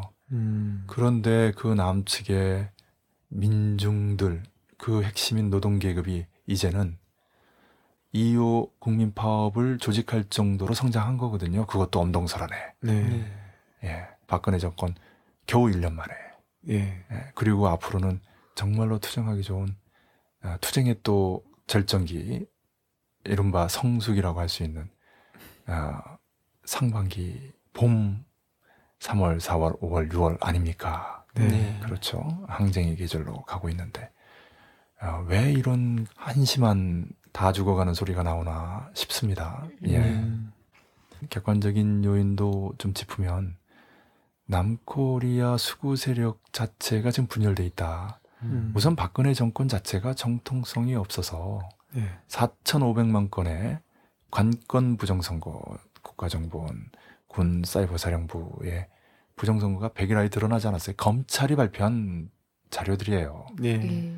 그 아무런 책임도 없잖아요. 음. 예. 그렇죠?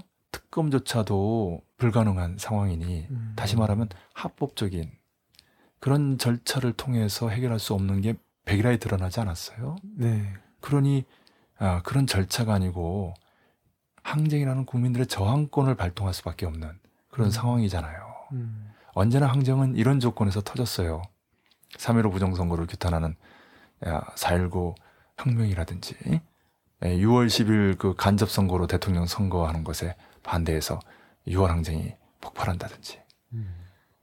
그리고 진보 개혁 세력의 투쟁만이 아니라 지금 수구 세력 내에서 친박이다, 반박이다. 정몽준 같은 경우 지금 차기로 유력하게 부상하고 있는데 친이계거든요. 음. 아, 네.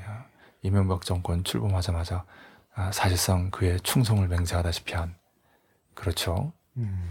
이지호도 있고 그 이전에 그 친박 세력들도 그 박근혜 정권 하에서 출세한 사람과 또 그렇지 못한 사람 아, 다시 말해서 제대로 보상받지 못한 사람들의 불만이 보통이 아니죠.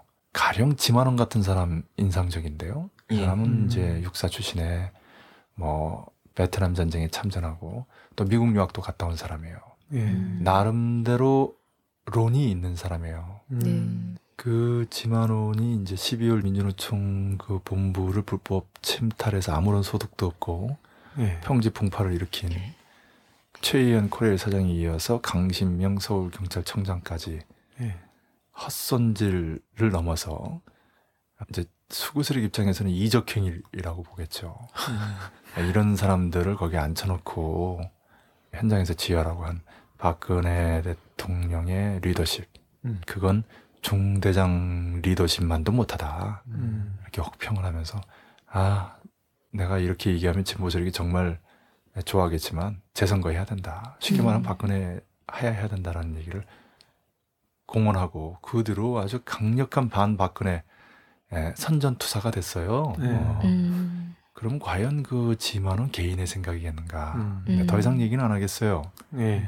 그리고 지만원뿐만이 아닙니다. 이런 조짐, 균열 조짐 당연합니다. 앞으로 어, 달이 바뀌면서 어, 더욱 그 강력해질 겁니다. 저는 지금도 다들 지방선거 100일이라고 특히 보수 언론들이 박근혜 새누리당 정권의 의도대로 완전히 선거 분위기로 선거 프레임 안에 몰아넣으려고 애를 그렇게 쓰는데 음. 여기 이제 안철수 세력이 변죽을 흘리고 김한길 민주당이 또 따라가고 그러면서 사실상 이 좋은 정세에 별다른 압박을 가하지 못하는 무능함의 극치를 보여주고 있는데요 민주당이 예. 네. 그러니까 지지율 더 떨어지고 예. 그런데 저는 지금도 과연 육사 지방선거가 무사히 치러질 것인가 음. 아, 그런 의문을 가지고 있어요 음. 음. 예. 대통령 선거 정말 멀지 않았다 이렇게 생각합니다. 네. 아, 그리고 객관적인 요인으로 중요한 게 이제 경제 문제입니다. 정치 경제적인 모순인데 그 중에 기초가 되는 거죠. 네. 앞에 정권의 정통성 문제라든지 예, 수구 세력 간의 그 아, 알력이라든지 현재 보수 언론들이 얘기하는 지지율이라는 것은 완전히 거품이고 허상이에요. 음. 널뛰게 하는 그 지지율 어, 질문에 따라서 완전히 달라지고 그거 절대 믿을 수 없으니까 지금 누가 박근혜 정권을 뭐 지지율이 70%까지 나와요. 어떤 데는 말이 안 되는 얘기예요. 이게. 아, 정말 너 지금 제일 잘하는 게 그 빵과 외교래요. 음. 그런 거는 정말 한 방에 날아갑니다. 예, 이상가족 상봉. 야, 박근혜는 이게 대박의 소박 정도로 생각했겠죠. 실제 그 효과 있을 겁니다. 그런데 이거 다 허상입니다. 모래성이에요. 예. 왜냐하면 아니 그 이상가족 전체를 한꺼번에 만나게 하거나 함께 살 수도 있는 그게 바로 14선언 이행이고 기동연습만 중단하면 북이 그렇게 해줄 수 있을 정도로의 뉘앙스를 달면서 중대 제한도 하고 후속 조치도 취했는데 겨우 100명 딱 상봉하고 2월 25일 취임 1주년에 딱 써먹고는 그걸로 만족하는 거거든요. 네. 예.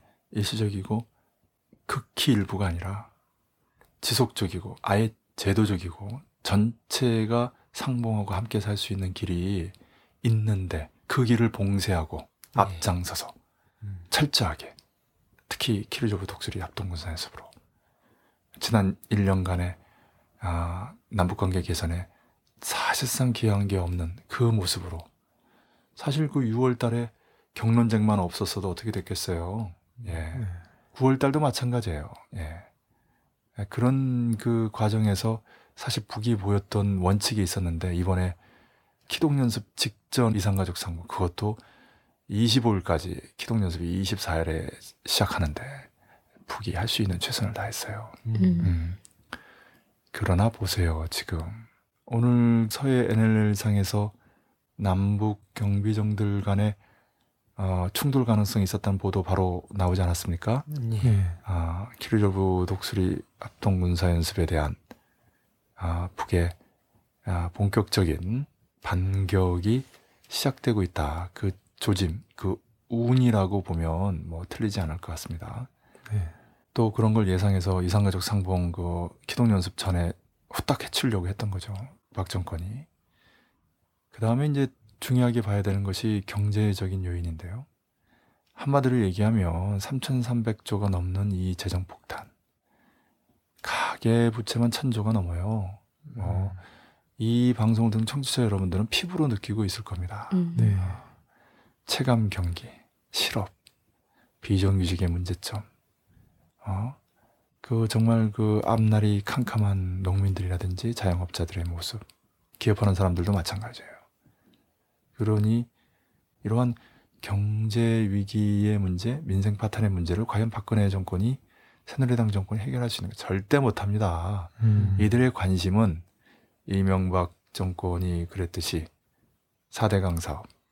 박근혜 정권의 4대강 사업이 그 이른바 민영화 사용하거든요. 철도, 보건의료, 기타 등등. 예. 그것을 통해서 한건 올리고 한껏 챙기려고 하는 거죠. 뭐 네. 다 나와 있는 얘기지 않습니까? 문제는 이 남코리아 경제가 그 본질적인 예속성과 기형성으로 인해서 식민지 반자본주의 경제의 본질적인 특징이죠. 그 예속성과 기형성이 낳는 것이 바로 취약성이에요. 취약성의 음. 초점은 아, 불안전성. 음. 다시 말하면 아, 변동폭입니다. 네. 아, 경제는 규모가 아니고 성격이고 양이 아니고 질인데 예. 예. 이 성격과 질을 반영해서 나타나는 현상이 뭐냐면 안정돼 있는 거냐 불안정한 거냐 음. 변동폭이 없이 꾸준히 성장하느냐 그렇지 않고 변동폭이 굉장히 크면서 한치 앞을 내다볼 수 없는 거냐 바로 이 후자거든요 예. 전 세계에서 진폭이 가장 큰 나라입니다 남코리아는 예. 그래서 남코리아 경제는 저는 과거에는 이제 window economy, 전시 경제, 보여주는 경제, 사회주의 경제에 비한 자본주의 경제 우월성을 보여주기 위해서 백화점의 진열장처럼 만들어 놓은 경제다 이런 말을 많이 했는데 음. 저는 그게 아니라 glass economy, 음. window economy가 아니라 glass economy, 유리 경제다. 음. 그런데 금이 간 음. 그래서 완전히 깨지기 쉬운 유리 경제다. 유리 음. 자체가 깨지기 쉬운데 이미 금이 가 있다는 거죠. 예. 그래서 2008년 금융위기 때 주식이 절반으로 떨어지고 또 1997년 아, 외환위기 때 부도 직전까지 가는 네, 그런 모습을 단적으로 보였는데요. 외부 요인, 외인에 극히 취약하죠. 음. 그 외인이 사실은 북의 손에 달렸다는 겁니다. 음. 뭐 음. close track으로 북이 유대 자본, 초국적 자본을 통해서 남코리아 경제를 흔들어라 이렇게 아, 지시를 주지 않아도 북이 스스로 서해오도를 점령한다든지 적절한 에, 전술적인 군사적 공격을 통해 가지고 한 방에 남측 주식 절반으로 떨어뜨리고 환율을 천정부지로 치솟게 만들 수 있어요. 음. 예. 예. 그뭐 너무나 당연한 얘기 아닙니까? 왜냐하면 남코리아 경제가 외국 자본으로 떠받치는 경제인데 예. 전쟁이 일어나서 삼면이 포위되면 외국 자본이 도망갈 수 없거든요. 아무리 전자결제 시대라고 하더라도 그 음. 당사자들 다 남코리아에 인질로 어, 갇혀 있는데 네. 그리고 그런 전자장치조차도 어, 한순간에 마비될 수 있고 그렇기 때문에 외국 자본은 최대한 뽑아가려고 하지만 그렇지 않고 지금 상황 우리가 이유는커녕 투자한 것도 회수할 수 없구나라는 판단이 서게 되면 먹고 튀는 겁니다. 예. 네. 그게 전격적이고 동시적으로 전면적으로 진행이 되는 겁니다. 음. 그 파장은 상상을 초월하는 거죠. 그리고 사실 97년하고 2008년은 유대자본이 기획한 것이기 때문에 그 회복까지도 프로그램이 있었어요. 아. 음. 그러나 지금 이렇게 될 때는 그게 없거든요. 음. 그러니까 다시 말해서 97년, 08년은 남코리아 자체적으로 어, 회복할 수 없는 거를 유대자본을 초국적 자본이 원하는 시스템을 만들고 원하는 이윤을 뽑아간 뒤에 아, 다시 복구시켜 놓은 거거든요. 그러나 북으로부터 시작되는 특히 군사적 공격에 의해서 외국 자본이 빠져나가게 될 경우에는 이거는 회생 불가능해요. 예. 음. 이거는 수구 정권만이 아니라 개혁 정권도 불가능합니다. 음. 어떤 천재적인 어, 개혁 대통령이 등장해도 이건 해결할 수 없어요. 완전히 네. 구조적이고 시스템적인 측면이기 때문에 다시 말하면 식민지 어, 통치 체계 자체가 붕괴되고 있는 것이기 때문에 오직 진보 세력만이 해결할 수 있습니다. 음. 이 정도만 하겠습니다. 예, 정리하면 박근혜 새누리당 정권의 정치 경제적인 위기 그 모순은 실로 심각하다. 음. 음. 심지어 수구 세력 내의 분열상까지 만만치 않게 가속화되고 있고 그 경제 위기는 그 자체로도 심각하지만 북이 언제든지 취할 수 있는 군사적 조치로 한순간에 깨져나갈 수 있다. 음. 그래서 3,300조 가 넘는 재정 폭탄이 예, 북의 군사적 공격이라고 하는 그 뇌관이 터지는 순간 super ultra hyper perfect storm이 일어난다. 음. 전 세계에서 유례 없는 경제 폭발, 재정 폭발을 목격하게 될 겁니다. 사실 그거 수습하느라고 수구 개혁 정치 세력들이 다 나가 떨어진 상황에서 그걸 수습하느라고 우리 진보 정치 세력도 좀 고생 좀 할 겁니다. 많은 음. 유일한 해결 주체는 오직 진보 정치 세력밖에 없어요. 예. 네. 음, 언젠가 반드시 터집니다. 이거. 음. 아, 그렇기 때문에 그 준비해야 돼요. 어, 전체적으로 좀 정리하면 지금은 그 어느 때보다도 항쟁 정세의 주 객관적 요인이 유리한 상황이다. 예. 음. 음. 지난해 12월 19일, 12월 28일부터 이미 항쟁은 시작됐다. 이렇게 봐야 되고요. 예. 특히 2월 25일 국민 파업을 계기로 박근혜 퇴진 항쟁은 본격화됐다. 정말 항쟁을 추동하는 측면에서 사실은 연말 연시 2월 말까지는 고난의 행군이었어요. 음. 아, 그런데 3, 4, 5, 6월은 낙원의 행군이다. 음. 아, 음. 이거는 뭐 정말 그 주객관적으로 어려운 겨울철에 계속 항쟁 동력을 제공하면서 그 추동해 간다는 것은 말처럼 쉬운 일이 아닌데 어려운 고비를 잘 넘겼고요. 이제부터는 국도는 끝났고 고속도로를 쌩쌩 달릴 차례다. 예, 이런 상황에서 항쟁 정세가 아니다라는 그런 관점을 가지는 것이야말로 정말 아, 우리 운동이 경계해야 되는 뿌티적인 동요성이다. 예. 그런 사람들은 항쟁 정세를 말하는 사람을 에, 뿌티적 조급성이라고 비판할지 모르겠어요. 음. 그러나 지금까지 제가 장시간 설명한 내용을 보면 절대 그렇지 않다. 이거는 돌을 가지고 꽃을 피우자는 게 아니에요. 예. 음. 아, 돌 위에 꽃을 피우는 것이 사실은 변혁이고 진보고 운동이지만 음. 아, 이를테면 겨울철에는 그런 돌 위에 꽃을 피워야 되는 좀 절박하고 힘든 조건이었는데 실제 그렇게 했어요. 예. 근데 봄은 그냥 비옥한 땅에 꽃을 피우는 거예요. 아, 음. 이렇게 걸음이 풍부하고 햇볕 좋고 비도 간간히 내려주는데 왜 꽃을 못 피우겠어요? 아, 정말 답답합니다. 예. 예, 이런 얘기는 더 이상 안 나왔으면 해요. 음. 지금 그런 얘기는 백해무익한 얘기예요. 음. 설사 아주 절망적인 상황에도 희망을 이야기하고 노래하고 그래야 될 판에 아 정말 낙관적 기세를 올려야 되는 정세에서 무슨 그 거꾸로 가는 소리인지 모르겠어요. 예. 예. 근데 말씀하셨지만 반국적 관점을 경계하고 전국적 관점을 가져야 한다는 말씀 좀 더 부탁드리겠습니다. 아까 마두산 혁명 전적지 이야기가 나와서 제가 좀 덧붙일게요. 북노동신문이 지난 1월 23일 김정은 제1비서가 마두산 혁명 전적지를 방문했다고 보도한 데 이어 2월 11일과 13일에 걸쳐 마두산 혁명 전적지를 찾아서라는 기사를 게재했는데요. 여기서도 안주지구 비밀 근거지는 조국 해방의 최후 공격 작전을 성과적으로 보장하기 위한 중요한 작전 기지라고 했던 김일성 주석의 말이 다시 한번 언급이 됐고요. 안주지구 비밀 근거지가 자리 잡은 곳은 조국 해방을 위한 최후 공격 작전이 개시되면 조선인민혁명군이 이곳에서 여러 지방으로 신속히 진출하여 무장투쟁을 전개할 수 있었으며 국내의 광범한 대중을 전민항쟁으로 적극 불러일으켜 적들에게 선멸적 타격을 안길 수 있는 공격에 아주 적합한 보루라고 보도가 됐습니다. 음.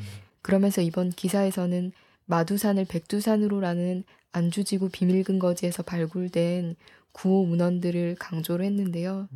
김정은 제1비서는 구호 문헌은 우리 당의 혁명 전통이 어떻게 마련되었는가 하는 것을 실물로 보여주는 역사의 증견자라고 할 수 있다고 말했습니다. 음. 잘 들었고요. 그 전국적 관점을 이해하는 데에서는 지금 선군이라고 하는 개념, 선군 사상, 선군 혁명 이론, 선군 정치 이론, 다 선군에서 나온 사상 이론들 아닙니까? 예. 예. 어, 특히 그 선군 혁명을 중심으로 어, 북이 통일 혁명을 보고 있다라는 근거는 제가 뭐 한 10시간도 얘기할 수 있어요. 음. 예. 근데 뭐 이 자리에서 그런 이론적인 설명을 할 필요는 없을 것 같고요. 언제 한번 성군혁명과 통일혁명의 관계에 대해서도 코리아 포커스 혁명에서 아, 달아볼까 합니다. 음. 근데 여기서 지금 우리가 정세를 이해하는 데 필요한 개념만 아, 콕 집어서 얘기하면 한마디로 선군을 중심으로 통일혁명을 본다면 통일혁명의 주력군을 혁명무력으로 본다는 얘기예요. 음. 조선인민군을 말하는 겁니다. 그리고 민족통일전선, 남북의 삼자연대라고 하는 민족통일전선, 우리 민족의 대단결을 보조 역량으로 봐요. 음. 군대와 인민 이렇게 보는 겁니다. 이 전통적인 견해예요. 항일 무장투쟁 시기에도 조선인민혁명군과 조국 강복회 이렇게 봤어요. 음. 김일성 주석은 조선인민혁명군을 기관차, 조국강복회를 열차 차량으로 봤어요.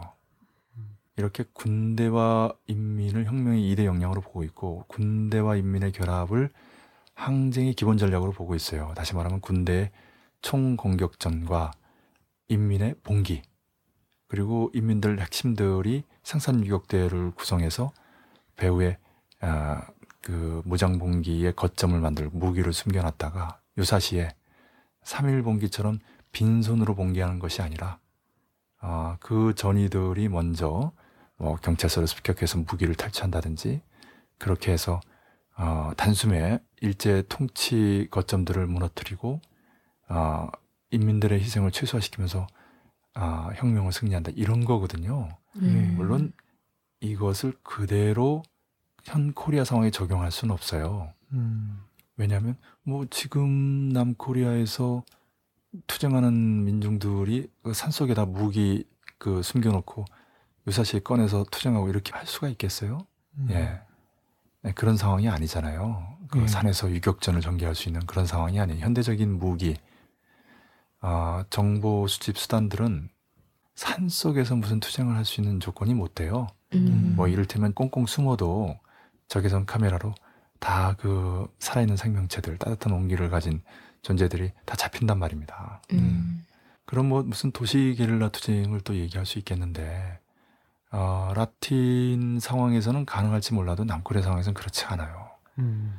남코리아는 미군, 남코리아 군대, 그 다음에 경찰을 비롯한 정말 그 3중, 4중, 어, 5중, 10중의 포갑망 속에 있기 때문에 불가능합니다. 예. 그리고 자칫 잘못하면 굉장히 자경적인 투쟁이 돼요. 가령 그런 얘기를 지나가면서 몇 명이 얘기했다는 것만으로도 이른바 아로 내라는 모 조직 사건이 터지고 그 핵심으로 지목된 사람이 12년형을 받고 그러지 않습니까? 예. 음. 남코리아가 그런 곳이에요. 아, 그러니까 지금은 어떤 생각을 하면 철저하게 민중들의 의거에서 민중들의 투쟁으로 세상을 바꿀 생각을 해야 돼요. 음. 예. 북도 그래서 참고 참고 참고 또 참는 거고, 어, 남코리아의 상황을 주시하면서, 어, 규모와 속도를 조절하는 것은 저는 긍정적으로 봅니다. 음. 그렇지 않고 북이 남코리아 투쟁하는 민중들의 상황을 무시하고 일방적으로 군사적 공격 공세만 취했다면 정말 남코리아 투쟁하는 민중의 입장에서는 어려운 상황이 초래됐을 겁니다. 음. 예. 음. 그렇기 때문에 저는 민주노총 대대에서 3, 4호를 비워둔 거 아, 묘하게 일치하는데 바로 이 시기가 북이 군사적 공격과 공세를 올해 최고 수준으로 끌어올릴 수 있는 시기가 아니겠는가. 아, 5, 6월 국민 파업 시기로 오히려 삼았을 때는 북이 군사적 공격과 공세를 자제하거나 조절할 겁니다. 예. 아, 가령 지난해에도 5월 18일에서 20일에 그 미사일 10발을 쏘지 않았습니까? 정말 절제된 투쟁이고 5.18에 맞춰가지고 어, 시너지 효과를 줄 수 있는 그런 방식으로만 했어요. 예. 어, 음. 사실 그 직전에 니미츠 핵항모함이 왔는데도 불구하고 북이 다른 그 정말 떠들썩한 공사 공세를 취하지는 않았거든요. 그리고는 5월 21일 이른바 소경다정 글, 소영화, 경영화, 다정화, 정밀화의 글, 북이 원자탄, 중선자탄, 수소탄을 다 갖고 있다. 여러 가지 그 운반 수단들도 어, 응용 무기들도 다 갖고 있다라고 글을 하나 발표하고는 바로 최영의 총정치국장이 중국을 방문하면서 시진핑 주석과 회담하고 6월 달에는 최대한 유화적인 조치로 긴장을 완화시키려 노력하지 않습니까? 음. 예. 그런 것만 보더라도 북이 얼마나 민감하게 남코리아 정세를 주시하면서 코리아 반도 정세의 흐름을 조절하려고 하는가라는 걸 단적으로 알 수 있는데요. 네. 예. 제가 이 말씀을 드리는 건 우리 청취자분들도 이미 그 다그 짚으셨겠지만 북이 성군이라는 기치를 내걸고 성군혁명, 통일혁명을 전개한다라고 할 때 주력 중에 주력이 바로 혁명 무력이라는 거예요. 음. 아, 그 무력을 통한 혁명 방식을 혁명 전쟁이라고 하지요. 예. 최고 수준의 혁명 방법이에요. 음. 그러니까 뭐 굳이 지금 상황 우리가 얘기한다면 항쟁 위에 혁명이 있고 혁명 위에 전쟁이 있다 이렇게 도식적으로 거칠게 설명할 수도 있겠어요. 이게 무슨 말씀이냐면 일체 그 무장을 드는 수준의 폭력적인 수단이 없이 정권을 무너뜨리는 것은 항쟁이죠. 예. 네. 그리고 그 1차 대안으로 수립된 정권이 민주개혁적이고 통일지향적인 그런 활동을 하지 못할 경우에 다시 그 정권을 퇴진시키고 진정으로 어, 민주주의적이고 자주통일적인 그런 정권을 세우는 진보적인 정권을 세우는 항쟁이 계속적으로 이루어질 수 있는 거죠. 네. 그런데 그게 아니라 때로는 무장을 드는 것까지 포함하는 혁명이 일어날 수도 있어요. 음. 1980년 5.18 광주민주항쟁은 무장을 들었지 않습니까? 네. 예. 예. 사실 코리아전 이전이긴 하지만 제주도에서도 그랬고 여순 때도 그랬어요. 음. 100년 사이에 코리아 반도에서는 무장을 들었던 사례가 적지 않습니다. 네. 코리아전을 빼고도 말입니다. 음. 세계적으로는 더 말할 것도 없고요. 네, 이런 측면을 제가 이론적으로 그냥 짚는 거고요. 예. 음. 그 다음에 이제 전쟁이 있죠. 어, 이게 음. 사실 가장 높은 수단인데 어떻게 보면 가장 가능성이 높아요. 음. 북은 혁명 무력, 조선인민군의 역량에 정말 자신이 넘쳐요. 음. 예, 그 정치 사상적 우월성의 기초에서 군사 기술적인 준비 그리고 최신 무기, 재래 무기 균형 있게 완벽하게 준비된 그런 그 예, 넘치는 자신감의 기초에서 또 그리고 제 5차 북미 반미 대결전은 이제는 아, 결속을 지어야 되기 때문에 반드시 그 절정 단계에 있어야 되죠. 네. 그 어, 대결의 최적기가 다가왔기 때문에 준비된 최강의 수를 쓰지 않을 수 없죠. 뭐 원하고 발사란 제4차 핵시험이라든지 음. 그리고 이런 첨단 무기를 활용하는 군사적 공세만이 아니라 서해오도 점령이라든지 내륙에서도 군사적 공격을 통해서 뭐 가령 그 탈북 단체들이라든지 구구 단체들이 북에 삐라를 발송할 때 애기봉 등탑을 통해서 심리전을 전개한다든지 음. 뭐 이런 일들이 벌어졌을 때 북이 전술적인 조치를 취할 수 있어요. 예. 음. 그것만으로도 그냥 남코리아 정세가 뒤집어질 겁니다. 음. 네. 예. 정말 3, 4월 달은 위험천만한 시기고 가장 긴장된 시기고 우리 또한 어느 때보다도 이 민감하게 추시해야 되는 정세입니다. 예. 예. 예. 그런데 북이 그런 관점 역사적 전적지인 마두산 혁명 전적지를 1월에 이어서 2월에 그렇게 강조하고 있는 거예요. 음. 김정은 제1비서의 현지 지도가 우연이 아니었다라는 것을 2월 달에 연재 기사로 입증하고 있는 거죠. 예. 예. 아, 그것은 다른 현지 지도에 그런 연재 기사가 이어지지 않는 것으로도 반증됩니다. 음. 예. 그렇다면 그런 각도에서 볼 때 국방위 중대 제한과 고위급 저촉에서의 모종의 중대 제한이라는 것은 그것은 전쟁 직전에 전쟁을 막기 위한 일말의 가능성조차도 놓치지 않는 모습이면서도 다른 한편으로는 그렇게 했기 때문에 더더욱 전쟁 명분이 축적되는 예. 바로 그러한 조치들이라는 거죠. 예. 음. 아까도 잠깐 짚었습니다만 지금 NLL에서 분쟁 조짐이 있습니다. 음. 그리고 키리조브 독수리 합동군사 시작됐고 오늘 2.25 국민 파업이 전개됩니다. 이제부터입니다. 예. 그렇기 때문에 그 어느 때보다도 반국적 관점을 배격하고 전국적 관점에서 정세를 분석하고 남코리아 진보운동, 진보 개혁운동의 진로를 구성하고 개척해야 될 때다. 그렇지 않고 고립된 섬처럼 남코리아만을 보고 북코리아로부터 시작되는 정세 변화의 요인들을 무시하고 어, 정세를 바라보고 구체적인 계획을 세우고 지평을 하려 한다면 반드시 오류를 범할 수밖에 없다. 음. 아, 항쟁에 대한 기본 관점 말고도 아, 전국적인 관점을 가지는 것이 중요하다. 이 두 가지의 공통하는 제가 강조하고 싶은 관점은 바로 주체적인 관점입니다. 음. 예. 그리고 주체적인 관점이야말로 진실로 노동계급적 관점입니다.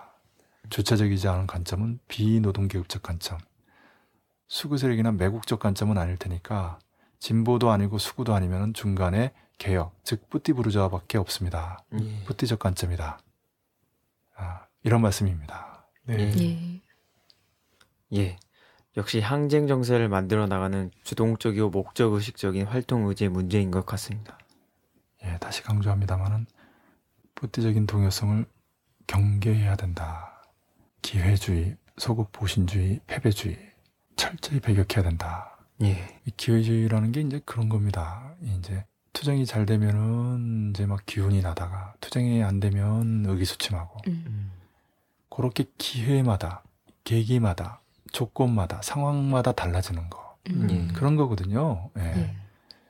잘 되면 더 잘 되도록 힘과 용기를 북돋워 주고 잘 안 되면 잘 될 거라고 또 힘과 용기를 북돋아 주는 음. 어, 언제나 힘과 용기가 넘치는 낙관에 넘치는 어, 힘이 넘치는 그런 열정적인 모습이 필요한 때입니다. 예. 네. 그것이 바로 이제 노동계급성이죠. 노동계급의 풍모입니다. 예. 아, 그렇지 않고 어, 아주 그 소심해하거나 주눅이 들거나 이거야말로 그 파쇼적인 그 수구 세력이 바라는 거거든요. 음. 네. 교육을 통해서 언론을 통해서 사회적인 분위기를 통해서 겁을 먹게 하는 거죠. 음. 지금이야말로 야 이제 되는구나. 지금 정권 정도 무너뜨리는 게 아니고 근본적인 변혁도 가능하겠구나라는 확신을 가지고 힘차게 전진할 때예요. 예. 하나 더 말씀을 드리면 저는 이번에 민주노총 대대를 보면 참 잘 결정했다. 5, 6월에 2차 국민파업 좀 멀게 느껴지는 감도 있는 것 같은데요. 아닙니다. 사실은 말입니다. 제가 여러 차례 강조했습니다마는 박근혜 정권이 하야하지 않으면 않을수록 좋은 측면도 있어요. 음. 음. 제가 말씀드리지 않았습니까? 항쟁이야말로 노동자 민중의 정치 세력화로 열린 창이라고 음. 노동자들에게 파업은 사회주의로 열린 창이다 이런 말이 있는데 음. 노동자 전체 민중의 항쟁은 아, 자주형 민주정권, 자주 통일과 민주주의를 열린 창입니다. 네. 지금 사실 노동자 민중의 정치 세력화 그 정치 역량이 빈약하지 않습니까? 예. 통합진보당, 노동당, 정의당으로 또 그 외 당적을 가지지 않은 사람들로 사분오열되어 있고 그 중심 역할을 해야 되는 통합진보당마저도 강제 해산 직전에 있지 않습니까? 예. 아, 그런 조건을 파시적인 수구 세력이 만들었죠. 야권 연대를 깨기 위해서도 음. 그렇지만 전국적인 대한 세력인 통일 진보 세력의 진보 정당을 가장 증오하고 가장 두려워하는 거거든요. 예, 네. 그래서 이른바 메카시즘적인 마녀사냥적인 종북 세력 척결 소동도 일어난 것이고, 예, 지금 황당하고 야만적인 이 이른바 내라는 뭐 사건 1심 결과도 나온 것이거든요. 최소한의 공정성마저도 무시한 파시오 권력의 시녀가 내린 파시오적인 판결이 나와서 세계를 경악시키고 있는 것이고 정말 이러다가 통합진보당까지 강제 해산되는 거 아니냐. 음. 왜냐하면 헌법재판소도 50보 51보거든요. 음. 어, 그래서 제가 강조하고 싶은 건데 헌법재판소를 향해서 삼보일배 같은 거 무슨 뭐 108배 하는 거 하지 않았으면 좋겠어요. 음. 진보 정당은 에, 진보라는 역사적 과학적인 의미가 내포하듯이 과학적 신념에 기초해서 어, 세계를 바꾸려고 하는 사람들인데 예. 이게 종교적인 그 행위거든요. 음. 그러니까 비폭력적이고 평화적이고 좀 대중의 공감을 얻는 그리고 또 남코리아의 어떤 특성 이런 거 감안하는 거는 알겠는데 예. 아 그리고 헌법재판소도 사법부인데 사법부 권력의 시녀 지금 1심 재판부 파시오 권력의 시녀 다운 파시적인 판결 내렸는데 헌법재판소라고 달라질 것 같아요? 음. 국가보안법 한정합헌 하지 않았어요. 예. 아, 그러니까 한정이라는 미사여구, 어?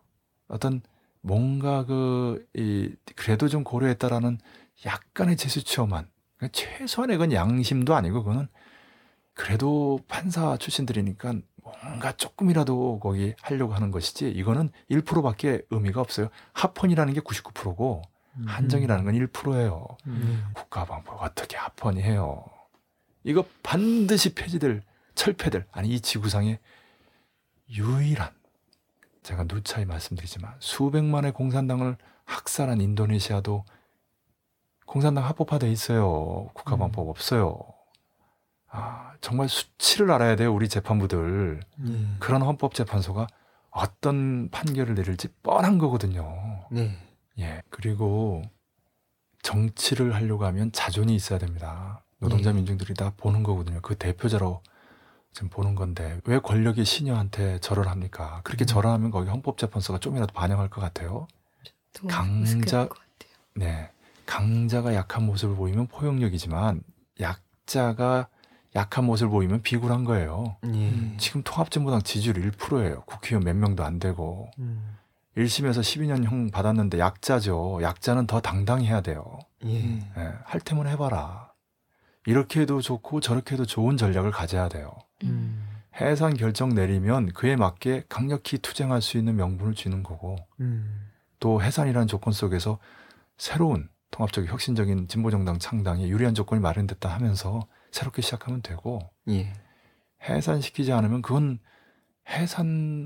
해산시키지 않을 리 없는 그런 헌법재판소마저도 해산시킬 수 없는 정도로 박근혜 정권이 무리하게 밀어붙이고 있다라는 것이 입증된 거니까 그에 맞게 또 역시 투쟁하고 정말 또 그 계기를 이용해서 통합진보당이 새롭게 황골탈퇴하는 말로만 그러는 게 아니라 정말 노동자 민중들의 아, 절대적 지지 까지는 아니더라도 아, 지지율이 좀 높아지는 1%가 5% 되고 10% 되고 그런 혁신적인 모습 보여야 되거든요. 그러려면 먼저 일부 정파의 정당이 아니라 범정파 연합당이 돼야 되고 그리고 개혁 세력까지 인정하는 그런 모습이 돼야 되거든요. 예. 정말 쉽지 않아 보입니다만은 그런 뼈를 깎는 혁신이 절실하게 필요하다는 생각을 합니다. 통합진보당을 사랑하고 통합진보당의 발전을 바란다면 이 통합진보당을 통해서 대한진보 정권을 세우겠다라고 한다면 근본적인 변화가 필요하죠.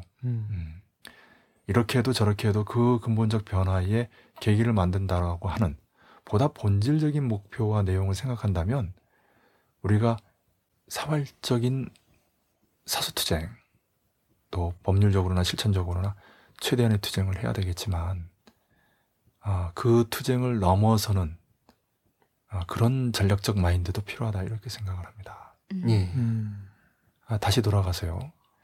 그래서 사실은 노동자 민중의 노동자 민중의 국민 파업이 계속될수록 횟수를 거듭해 갈수록 노동자 민중의 정치 세력화의 수위도 높아지고 강도도 세진다. 다시 말하면 노동자 민중의 정치 역량이 강화된다는 얘기입니다. 음. 예. 예.